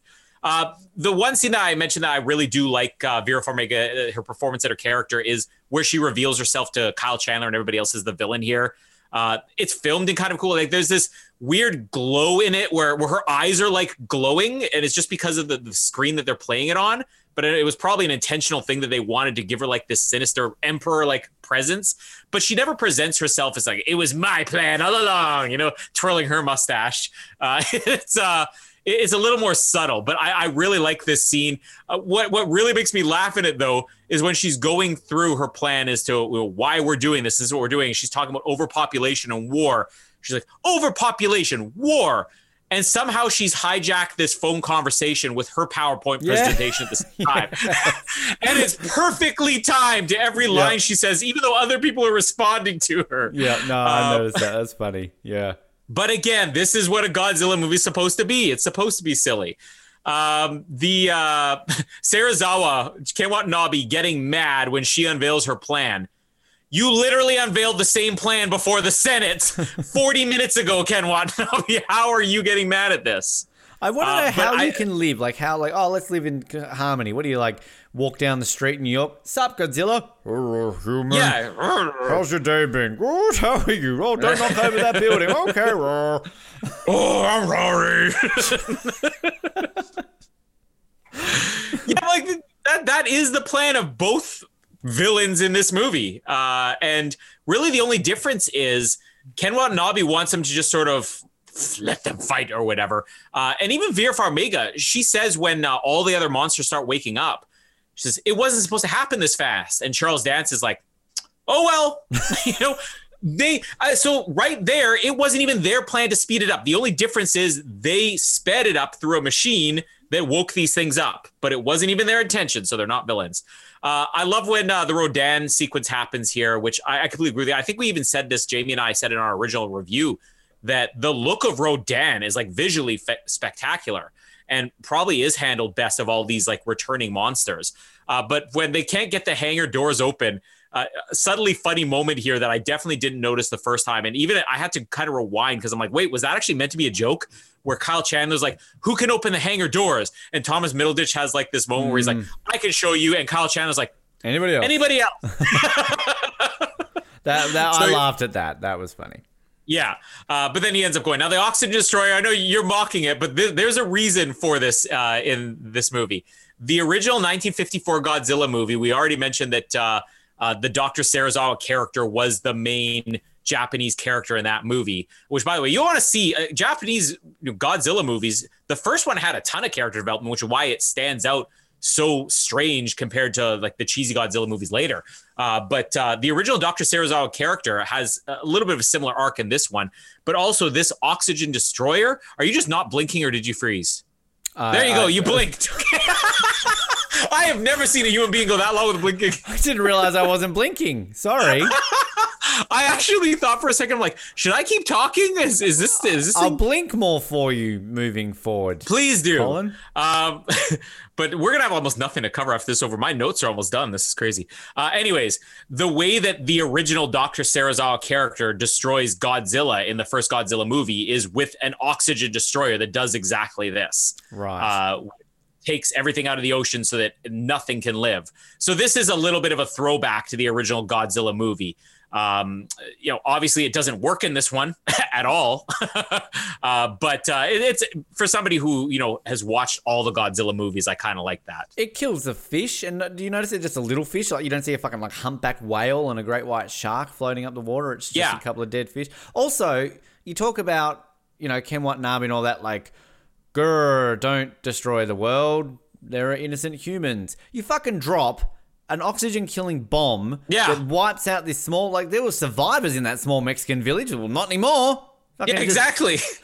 Anybody who's in the water right now is dead instantly. Yeah. Um which again it's it's a disaster movie trope. I get that like you care about a couple of people while millions of people are dying, but like it's just it is always interesting in these movies how you're meant to care about certain people when it's just like you're watching a city like build like in Boston like the, probably the coolest scene in the whole movie is when Godzilla literally walks through a building and kind of has that like yeah. fuck you look on his face there were people in that building. like, yeah, exactly. He's wiping off guts off his face. Like, oh, sorry. And don't you? Don't, we're gonna get to the Boston stuff, but don't you always love in these movies where they say prepare an evacuation plan five minutes before it gets there? I'm sorry, five days wouldn't evacuate that entire city. Everybody is dead. You know the one thing too that I, I didn't really mention in the last well two movies. Um, why do the military and every single person in this movie continue to shoot these things? We know it yeah. doesn't work. Like, yeah, exactly. Okay, visually it looks cool. Let's have the military fire a couple of missiles from an F 18 Hornet or whatever. But, like, literally, these creatures go, mm, grr, I'll eat them. Uh, on that note, uh, I didn't realize this till I read some of the trivia. The fighter pilots that are firing in this Rodan sequence here on Ghidorah and Godzilla and Rodan and all that, Uh, these are all cameos. Uh, now the director and the one of the screenwriters are in here, but two of the other fighter pilots you don't even see the face of, Eli Roth and Seth Green. Oh, really? Wow. Because they were friends of Michael Dougherty's and they said I need to be in a Godzilla movie, so he put them in the sequence. I was about to say Daniel Craig. Uh, well, this and... is the Daniel Craig Tom Hardy thing. Let's put him behind a mask. Seth Green. Wow, that's in cool. a Godzilla movie. I, one of the scenes I do like though is when that guy uh, ejects from the plane and Rodan eats him. Like that's a cool yeah, shot. yes, that's probably. Well, we need to be reminded. Like, I think in the in the Godzilla movies, you always get the Godzilla is trying to save them, but he's still stepping on buildings. So you're always reminded it's there's a danger to this. And we've been so overdone with like these city destruction things that I think you need to remember there still should be a reason why humans should fear these monsters, even the good ones. Hmm. So it's necessary to have scenes like that with Rodan or even Mothra early in uh, the when Mothra hatched at the beginning of the movie to see it's trying to eat people. It's not always going to be a good creature. One thing too, I'll quickly add. You mentioned about the characters and all that sort of stuff. Um, I think a real problem with this franchise and the connectivity of it is that you don't really have connected characters. Like, yeah, okay, Ken Watanabe, Sally Jen, whatever, they return. But at the end of the day, I mean, they die in this movie, but like, you, you don't. You could watch this and not even know there was another Godzilla movie, basically. You know, it's kind of. Yeah. I think that hurts it. And like, all jokes aside about Thumbface, when I think I said in the 2014 Godzilla, like, I'd like to see him return, it's more of a continuity thing. Like I'd like to kind of feel these worlds are connected a little bit more because even in the in Kong yeah. versus um, uh, Godzilla, we've got what's his name, Alexander uh, what, Skarsgård. Thank you. Um, we got him and like what Millie Bobby Brown's returning, yeah, and yeah. Well, Kyle we Chandler. at least get hurt. Yeah, we at least get them back. But I'm kind of worried seeing how far down the cast list is of Kyle Chandler that he's probably going to end up being a cameo like David Strathairn. But it's just it's just and like when you bring these characters back, they they just almost are completely pointless to the plot. You know, oh, just... but we're about to get to a big connected character. Tell me now, who is it? Films. Who is it? I want you to tell me who. Okay, it is, so I had no idea. When we when we when we get Mothra being here turning into Mothra uh, the guy who's running that compound, Joe Morton, oh, right. is Corey Hawkins. That's Corey Hawkins from Kong Skull Island in I one scene. Not know that. Okay. Well, I was excited for Joe Morton, but uh, now I'm even more excited. So that's been confirmed that that's the same character. Yeah, because they were they and I I didn't even notice the first time I saw it because it'd probably been a year. It's not like you remember Corey Hawkins' character's name, but they identify him here as Dr. Brooks, which is the character in the first one. And apparently, I'm, I'm excited to read these if they go on sale for cheap enough. But uh, apparently, uh, all there's a bunch of. Well, I'm not going to pay good money to the, the Kong. I'm so excited to read these if they're cheap but, one day. but they had uh, a lot of comic books that took place in between these movies, and they sort of used that Corey Hawkins slash Joe Morton character to be the lead one in the Godzilla Kong comics that do connect these movies more. Well, there you go. Mind blown. I also love the fact that Joe Morton's just literally there for like two seconds and there's, all right, Joe, there you are. Yeah. Um, like in Justice League. I, I do like the visual shot of uh, Rodan on the volcano. Uh, well, actually, uh, oh, yeah. good. God, Ghidorah. Ghidorah. Thank you. And then Rodan bowing it. And then we learn that Ghidorah is a fucking alien. Also from the original Godzilla movies. Okay, well, way. I'm glad that's the thing because, like, I'm like, okay, we're gonna go into that a little bit more. Like, they just they like you talk about people not reacting to monsters. Sup Godzilla. We've just discovered yeah. that aliens exist now. And then yes, like, exactly. Okay, alien, cool. Like I get it. you live in a world where there are giant monsters. You may be a little bit more susceptible to believing these outlandish things. But like, if right now, between when we record this and we release it, humans discovered life on another planet, or like aliens came to Earth, this is going to be like the biggest thing ever. This will yeah. be bigger than anything you can ever think of. And they're just literally like, oh, okay, cool, aliens. Let's get on. Which planet? That that one? That yeah. one? Oh, I always figured something would come from there. I'm going to ask a few questions. yes.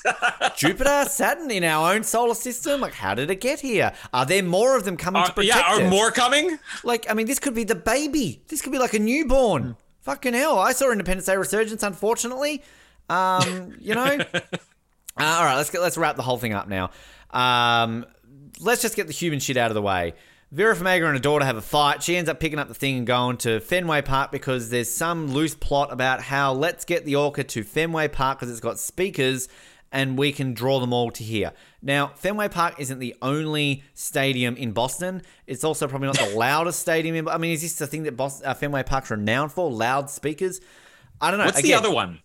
Uh, well, I mean, you've got TD Garden where the, the Bruins and the Celtics play. I guess you could just fucking rip the roof off. Well, that's Um, indoors though. But you've got Yeah. the oh god, what's the the stadium where the Patriots play? I mean, the, the, I think a football stadium is going to be louder than a baseball Yeah. stadium because there's constant noise, whereas baseball there's large. It's just silence. not as famous, so the audience won't recognize it. I mean, and again, like it sounds like I'm I'm mocking this, but I'm not. Like I like it when they kind of can use sort of things like this, and and like I would just assume that a writer or a director or someone was a, a Red Sox fan, or the opposite. Maybe they were a Yankees fan and they wanted to destroy Fenway Park. No different to you as a Leafs mm-hmm. fan. Like if you're writing a movie, like you know, like I mean, we're getting to the Love Guru later this year, and I know you hate it. I, I don't mind it.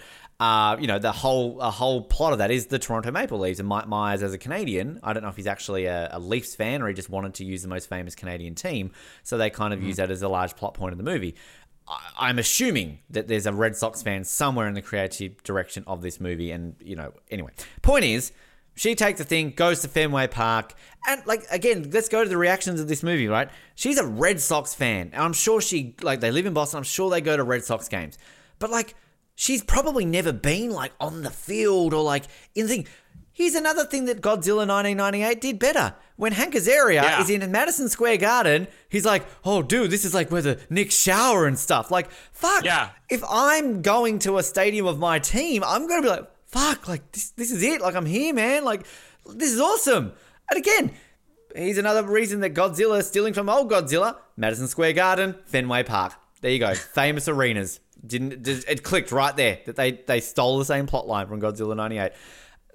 She's done with. Cool, the monsters come to Boston. Um, Vera Farmiga. See, I'm not a huge fan of that reveal scene. I like it's Really?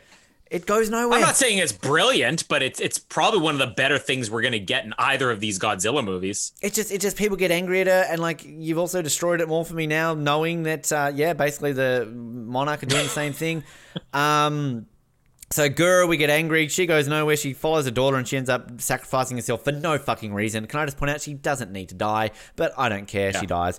Uh, outside of that, Ken Watanabe sacrifices himself because I like I lost it at this point. Like I, it got so confusing to me. I don't know if I wasn't paying attention enough, but so basically. Godzilla's died because of the oxygen bomb. They're trying to find him. They discover these tunnels, which okay, Bradley The Whitford does Hollow a, Earth. he does a bit of a yay, I knew it, but then it's forgotten about. Like this again should be a massive human discovery to which like they literally become the first humans to go into Hollow Earth like two seconds later. It's just oh yeah, cool, we're here, we've created history, whatever. Uh, the nuclear bomb just happened. I, I love this random guy like.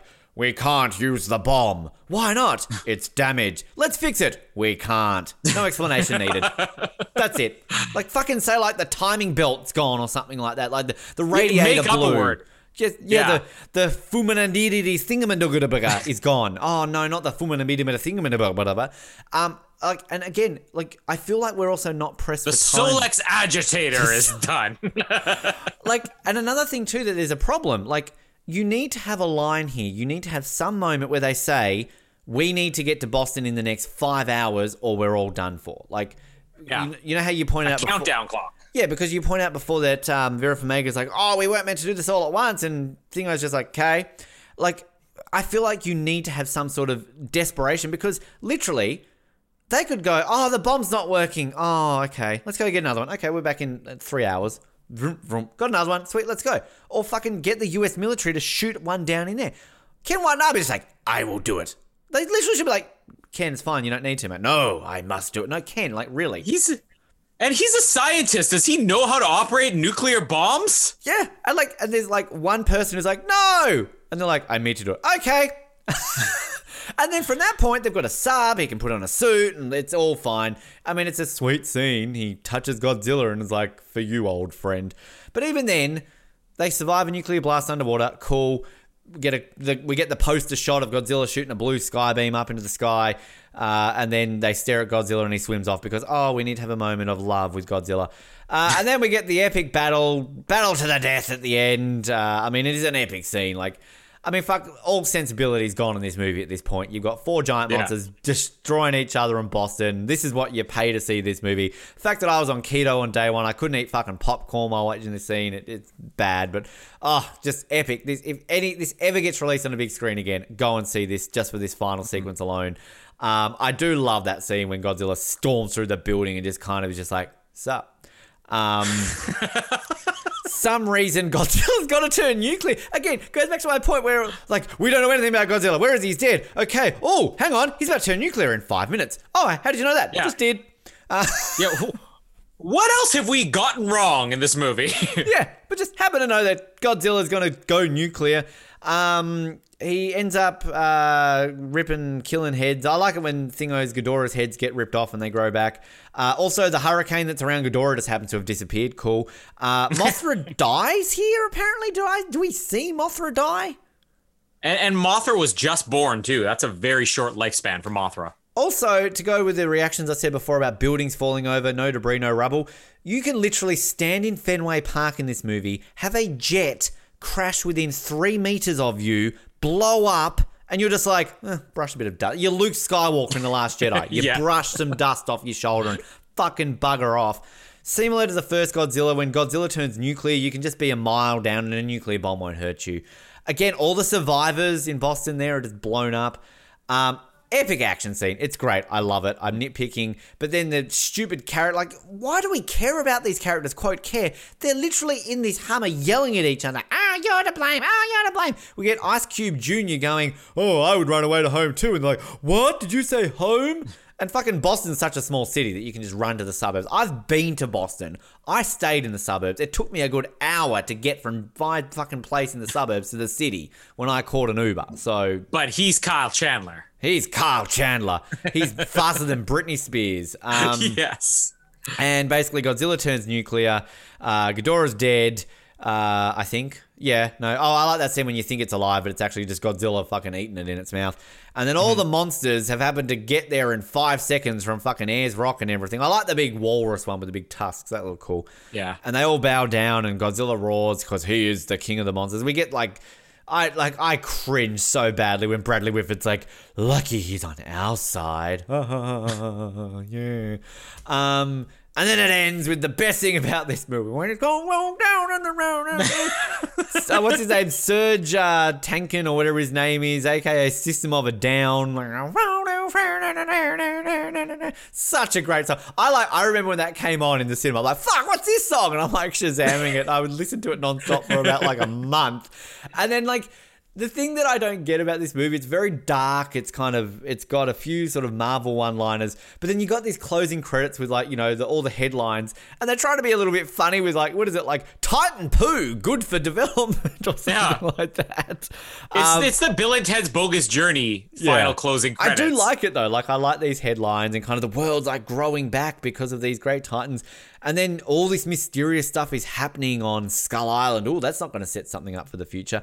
Having said that, I've got a question. Where the fuck is Kong? Like, why doesn't Kong show up? Is this meant to be we're going to learn in the next movie or?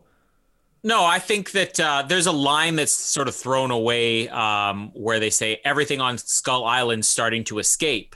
Uh, but Kong, of course, not being able to swim, I guess, uh, is going to be stuck there. whereas Kong. anything that maybe maybe swimming creatures like the octopuses are escaping, and then the birds are escaping, but uh, nothing else. Not going to see Kong in, in Tokyo 2020. He's uh, not swimming for Skull Island, representing the great nation of Skull Island. Da, da, da.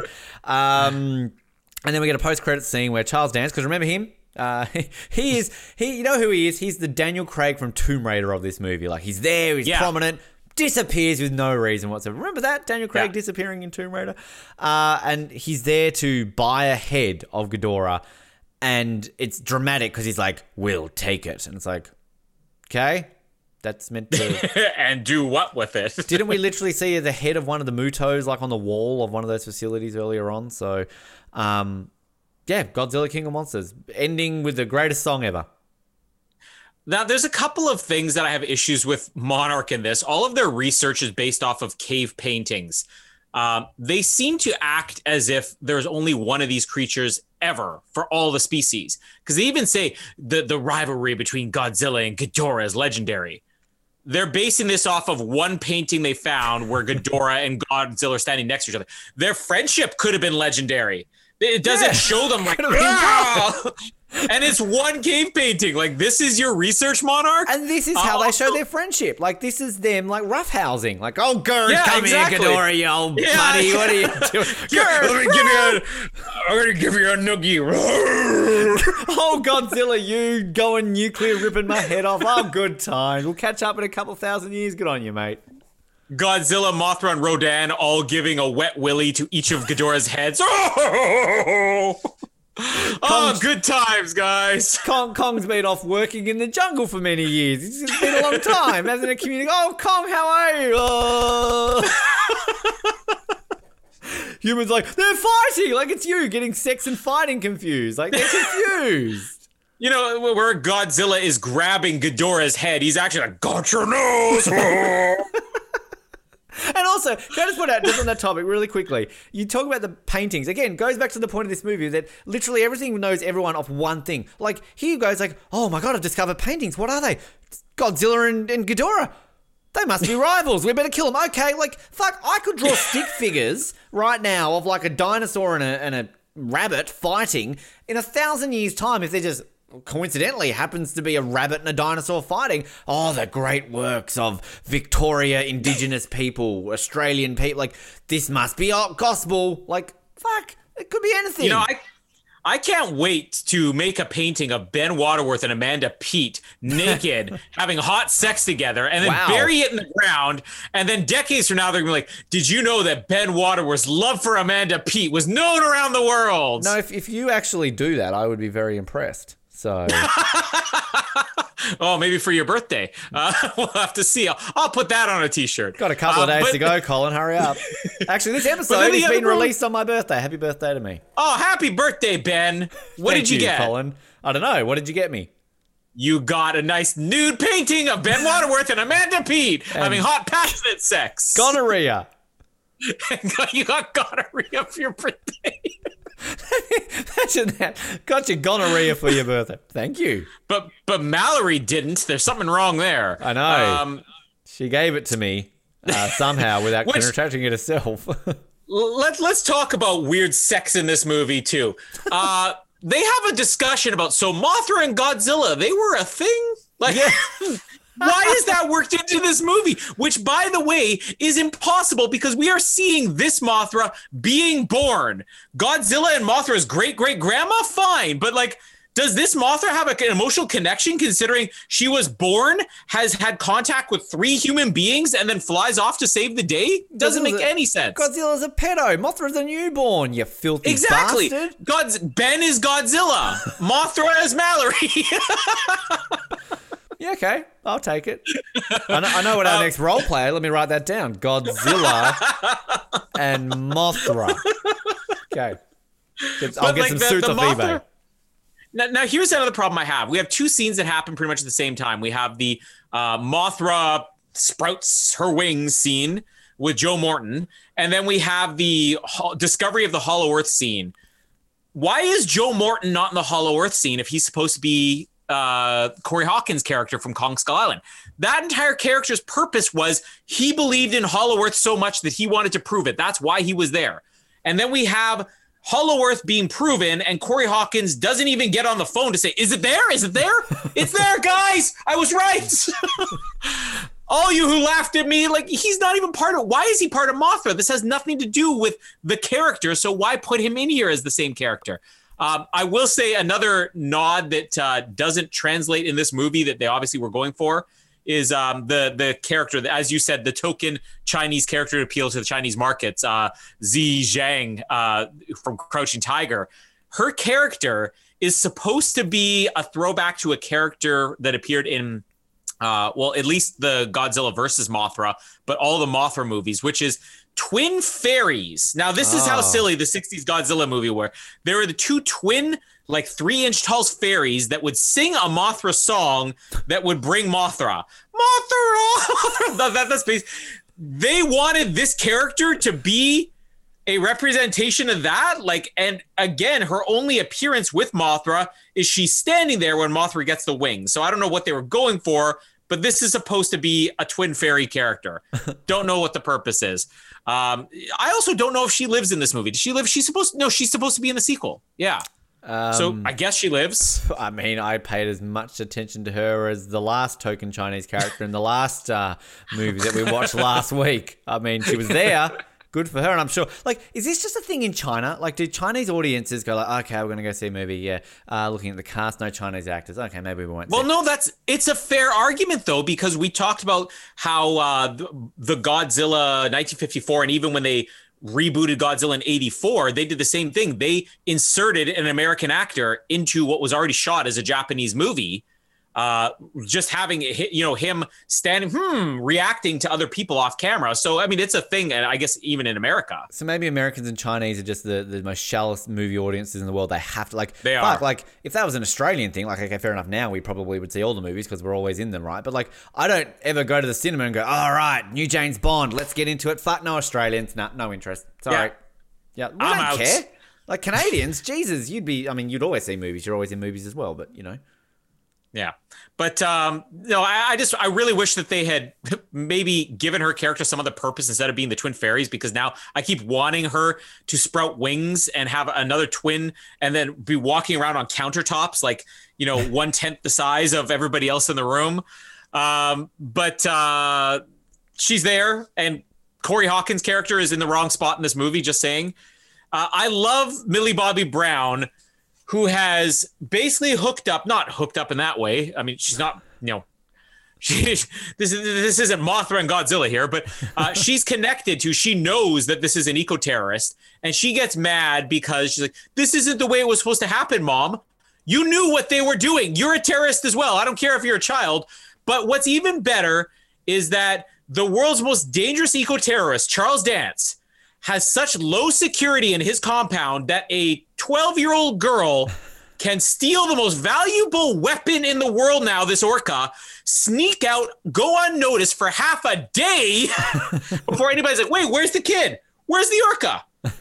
Oops, sorry. Where's the security? like they, they stormed these high, you know, security compounds of monarchs they seize control of the world and yet this kid sneaks out with it like that's so stupid um, there is uh, uh, an appearance of uh, another uh, throwback thing here the music that's played when godzilla kind of gets nuked in the face and then comes out like the whole breathing into the sky scene uh, that's the original godzilla theme music the dun dun dun dun dun dun dun dun dun, dun, dun. that's the godzilla that's theme music from the Japanese it, it is. I, yeah. I, actually thought about making that my ringtone at one point, uh, but that's that music is the original Godzilla theme music. They worked in here a couple points and then plays in the credits too. Uh, and then again, everything that you're mocking in this movie, I'm not not mocking it with you. I'm actually maybe even more frustrated than you are. But like Ken Watanabe just sacrificed himself for what reason? Uh, also a throwback to the original Godzilla movie because the Dr. Serizawa character in the original used the oxygen killer, but somebody had to detonate it manually. So he went underwater and sacrificed himself with the oxygen destroyer. This is nothing more than let's cheaply replicate the death from the original, but with no rational reason why he's doing it. They even say, Oh, can we go out there and activate it? No, it's too hot. And then he goes out there. His suit's not melting. um, he's just there and no, we can we have to detonate it by hand. And also, a nuclear explosion goes off. This submarine is a couple hundred feet away, and it just sort of pushes them. They're like, "Wee!" it just sort of pushed a little faster. Uh, but still, we get the. Go back and listen to the original review. Jamie's nuke him in the face. Nuke him in the um, face. and the Godzilla coming out with breathing the nuclear and fire. Wasn't there a tsunami from this as well? Like there's a nuclear bomb underwater. Forget barely even a fart bubble yeah. pops up. Yeah, exactly. It's um, what's the uh, the, the Finding Nemo? You yeah. remember Finding Nemo? Yeah. Yeah, the, the, Finding Nemo scene where it goes off, and then all of a sudden, the one little bubble, you think that the, the seagull farted or whatever. Like, nice, yeah. and then he flies off. Yeah. Nice. Yeah, that's what this is. Plus, even Godzilla, like you mentioned, the tsunami when Godzilla swims on shore when Godzilla the Rodan uh, fight scene ends or whatever, Godzilla swims away and its tail crashes right next to the ship, and it's just like splash in their face. Whoa! And coming to Boston there, too, like when he was coming to Hawaii, again, fucking tsunami. Boston, bit of water yeah. on the oh, wipe that off. That's all good. Yeah, exactly. Uh, but I mean, you, you, can't fault the final fight scene. I mean, it, it's spectacular to see these four creatures. I especially like that uh, uh, the alpha cry that was combined between humans and uh, Godzilla's cry that draws all the creatures here. Hmm. Uh, now, when Millie Bobby Brown is in this building and Ghidorah arrives, and Ghidorah looks in the window at her and sup again. Just the absurdity that Ghidorah is hearing what sounds like Godzilla mixed with some other creature it doesn't know. And it goes and it finds this tiny little girl, which would be the equivalent if we're hearing some monstrous roar in our backyard. And we go out there, what is that noise? And we see an ant on the ground. We get right face to face with the ant. It's like, was that you making all that noise? I hate in these movies when these monsters get face to face with humans. You're not even going to see the humans. Yeah. Nor if you do see a human, you're like, oh, that's what it's making all the noise. Let me triple headed fire breathe this building down Yeah. because this little girl on the inside must be the one causing all this commotion. And why do these monsters eat humans? This is like if we eat ants. Like, Exactly. we look at an ant. Mm, that's not no substance. We don't want it. Yeah, exactly. I don't understand why they're eating. Like, what do they eat? What does Ghidorah eat? Is, is humans like part of it? You know, it's uh, it's it's daily nutrition. I, is is this is this this keto uh phase that it's going through? I can only eat humans. I don't know. Yeah. Um, but still, the fight scene's great. I love that Rodan and you have Rodan and Ghidorah on one side, and then Mothra and Godzilla kind of on the other. It's like you know a tag team match going on. Um, uh, the Mothra kill of Rodan, which just sort of Spike stabs it through the chest, is pretty cool. Uh, the, the the massive, you know, Ghidorah being burned alive is great. Um, what is this this line in the movie to Sarah, where the, where Godzilla was going nuclear, and like it's about to go nuclear, and then Bradley Whitford feels the need to say, "Serizawa's got that lizard juiced." okay, Yeah, they say little something awkward. Because one of them they say like he's definitely been working out or something like that. Like yeah, And then Godzilla turns to the camera and goes, oh, you noticed. Starts flexing. Oh, tra- training for Tokyo. um, yeah, and they're really not concerned at all about the atomic breath that's being spit all over the place. Uh, and then when they even say about Godzilla, it's a good thing he's on our side for now. Like, oh, that's not a tease for a sequel. But still, Godzilla bad in, the, in Kong? Aren't we meant to root for Well, we Kong, yeah, we're, we still don't know because they presented both of these characters as saviors. Uh, but one of them is going to have, I and uh, also, are they just going to end up fighting a bigger monster? I think that the Yes. director did tease that there that there is going to be a real fight. It's not just going to be them teaming up or whatever.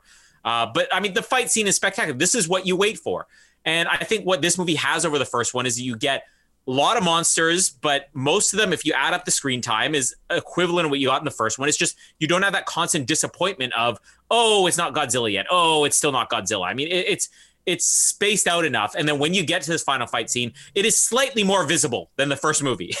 you can see a little bit more of what's going on. Uh, I also made a note, like you said, Titan waste new energy source? Question mark. um, and did you also notice? Uh, forget about the whole deleted scene that in the credits uh, it says Godzilla played by himself. Uh, Rodan played by th- these four monsters are credited as being played by themselves. I didn't see it. Well, it was our point exactly. They were, you know, doing well. That's They've what you said. and- yeah, exactly. I didn't. I didn't see that, but uh, I guess I'm ahead of my time with my uh, my comedy, really. There. Um. So this movie. I kind of actually before I, I, I I've been staring at the screen for a while, and I want to point this out. Like we talk about the visual effects. Um, actually, um, probably my favorite scene of that last fight is when Godzilla, before he goes nuclear, he like starts glowing red, and there's that epic shot, and he kind of blows up. Oh, yeah. Um, this movie's special effects uh, are amazing.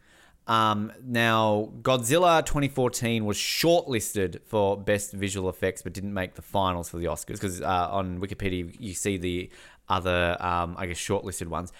OG Godzilla 1998 got shortlisted but didn't make the final cut.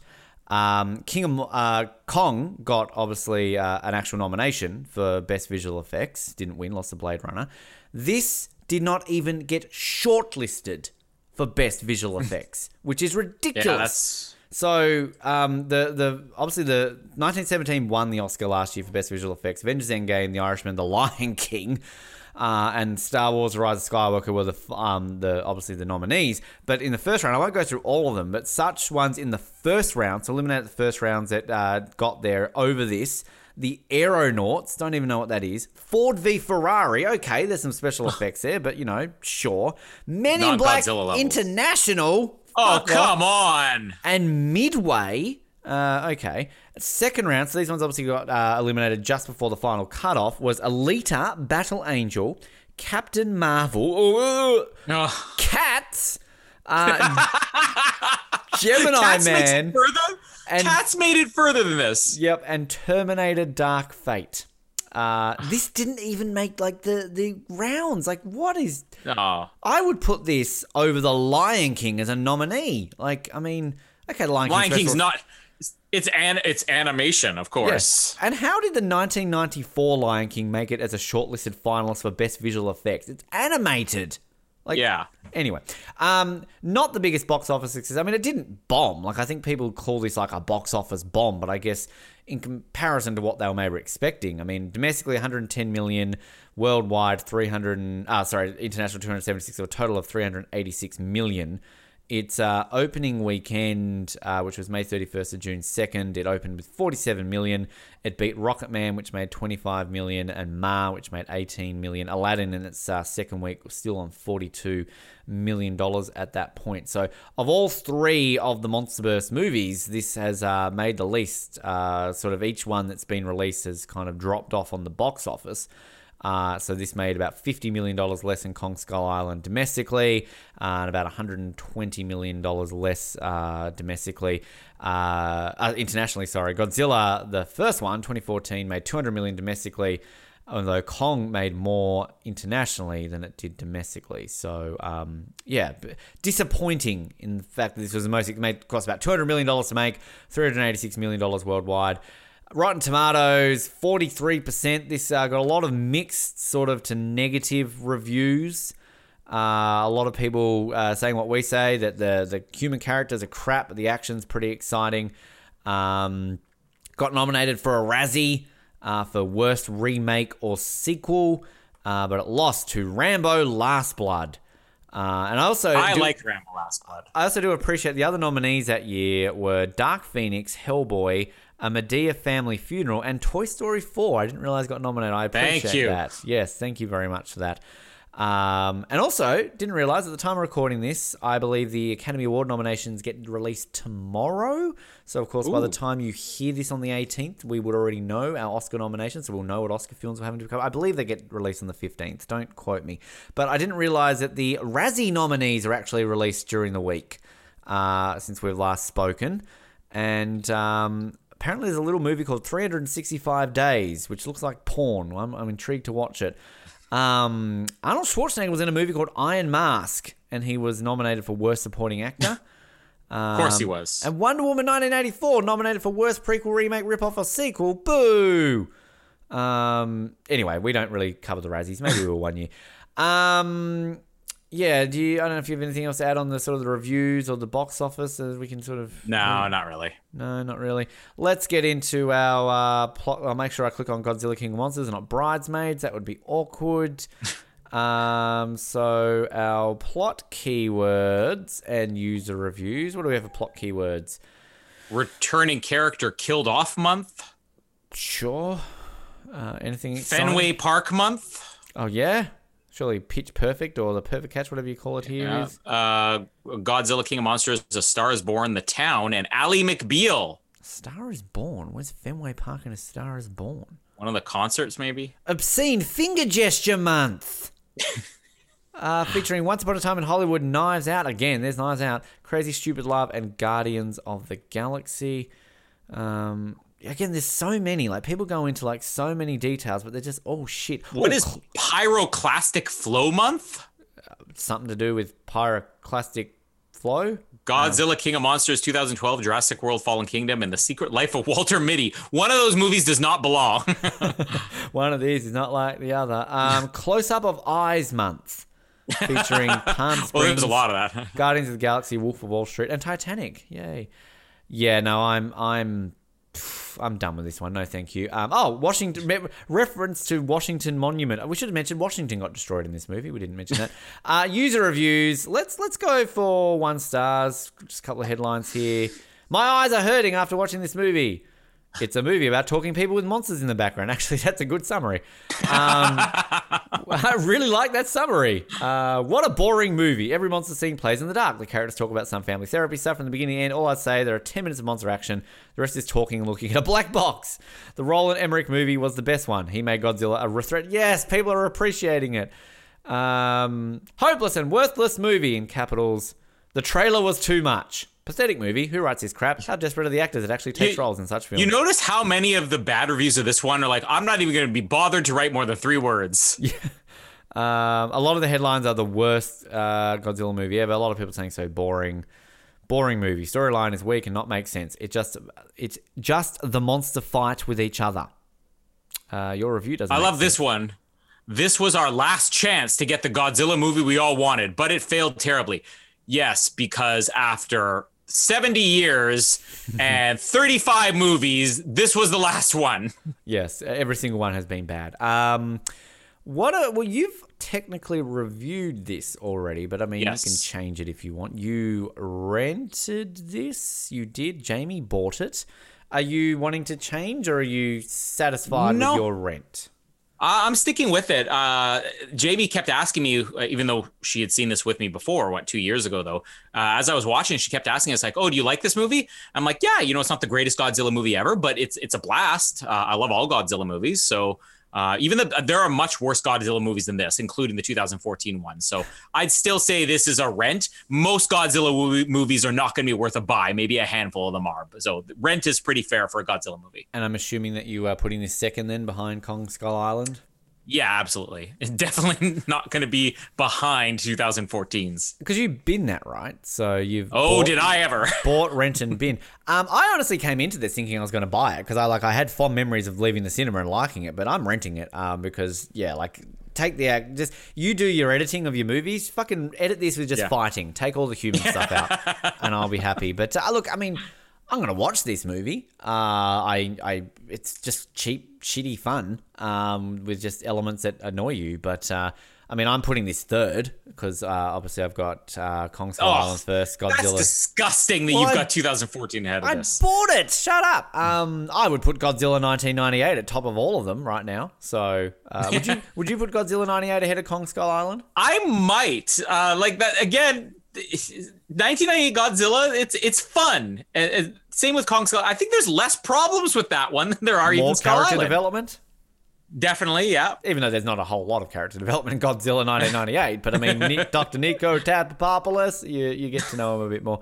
Uh, all right, next week I know shit all about this next movie. Uh, I believe this will be the oldest movie we've ever covered. I mean, I know we did Doctor No on 007, that's 1962 as well, but I don't think we've done anything. I mean, the Night of the Living Dead. Yeah. What was what was that? 60. No, that was like 67, I think. So, so yeah, no, I think you're right. and 2001: Space Odyssey was 69. 69. yeah, so this is 69. quite a bit older. Um, so this will be the oldest one we've ever done. It is King Kong versus Godzilla, the Japanese version. Before we get into Godzilla v Kong, I, I I think I told you about my history of Godzilla. I'd seen a couple of clips here and there on SBS or whatever when I've seen it. So I, I didn't even know I think this movie existed. So um, I downloaded it. I'm looking forward to watching it. Uh, is this movie generally liked, hated amongst the Godzilla franchise? I mean, what, what can I expect? And should I prepare myself for very bad special effects and to not take it too seriously?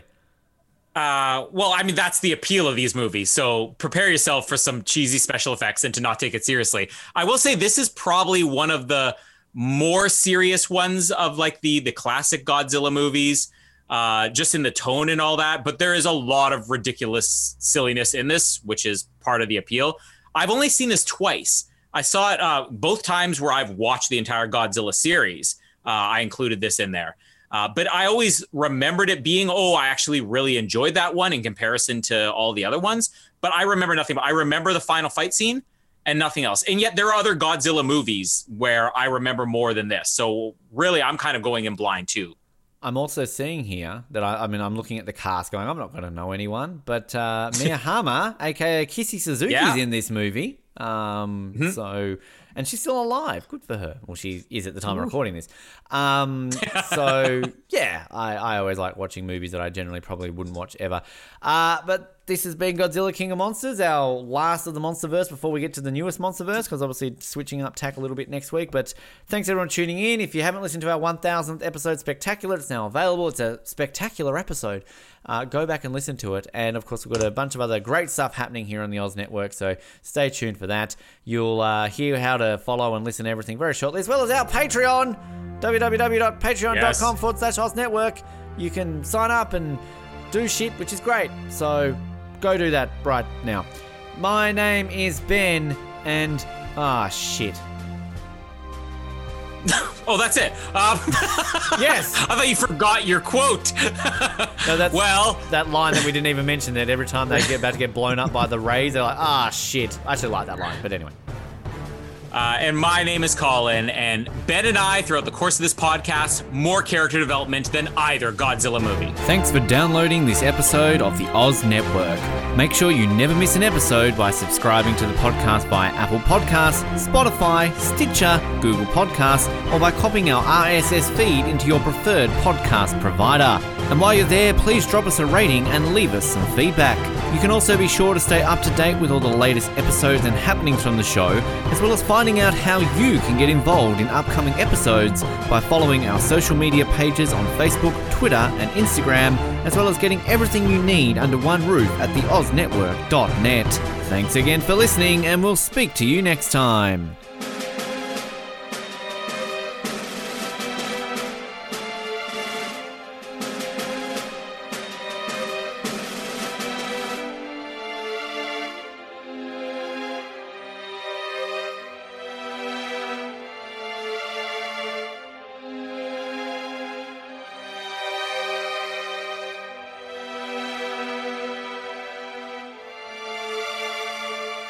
Like exclusive stuff? Yes, sir. Do you like having access to your favorite podcast hosts in a way like never before? Yeah, absolutely. Do you wish you had access to our old Survivor Oz episodes that you can't find anywhere else online? Oh, yeah! If you answered yes to one, two, or all of those questions, then get excited because the Oz Network is now on Patreon.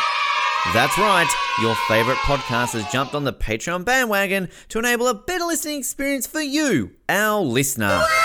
For more details, simply head to www.patreon.com forward slash Oz Network, where you can sign up for as little as $3 a month. It'll be the best decision you make since that last bad one you made.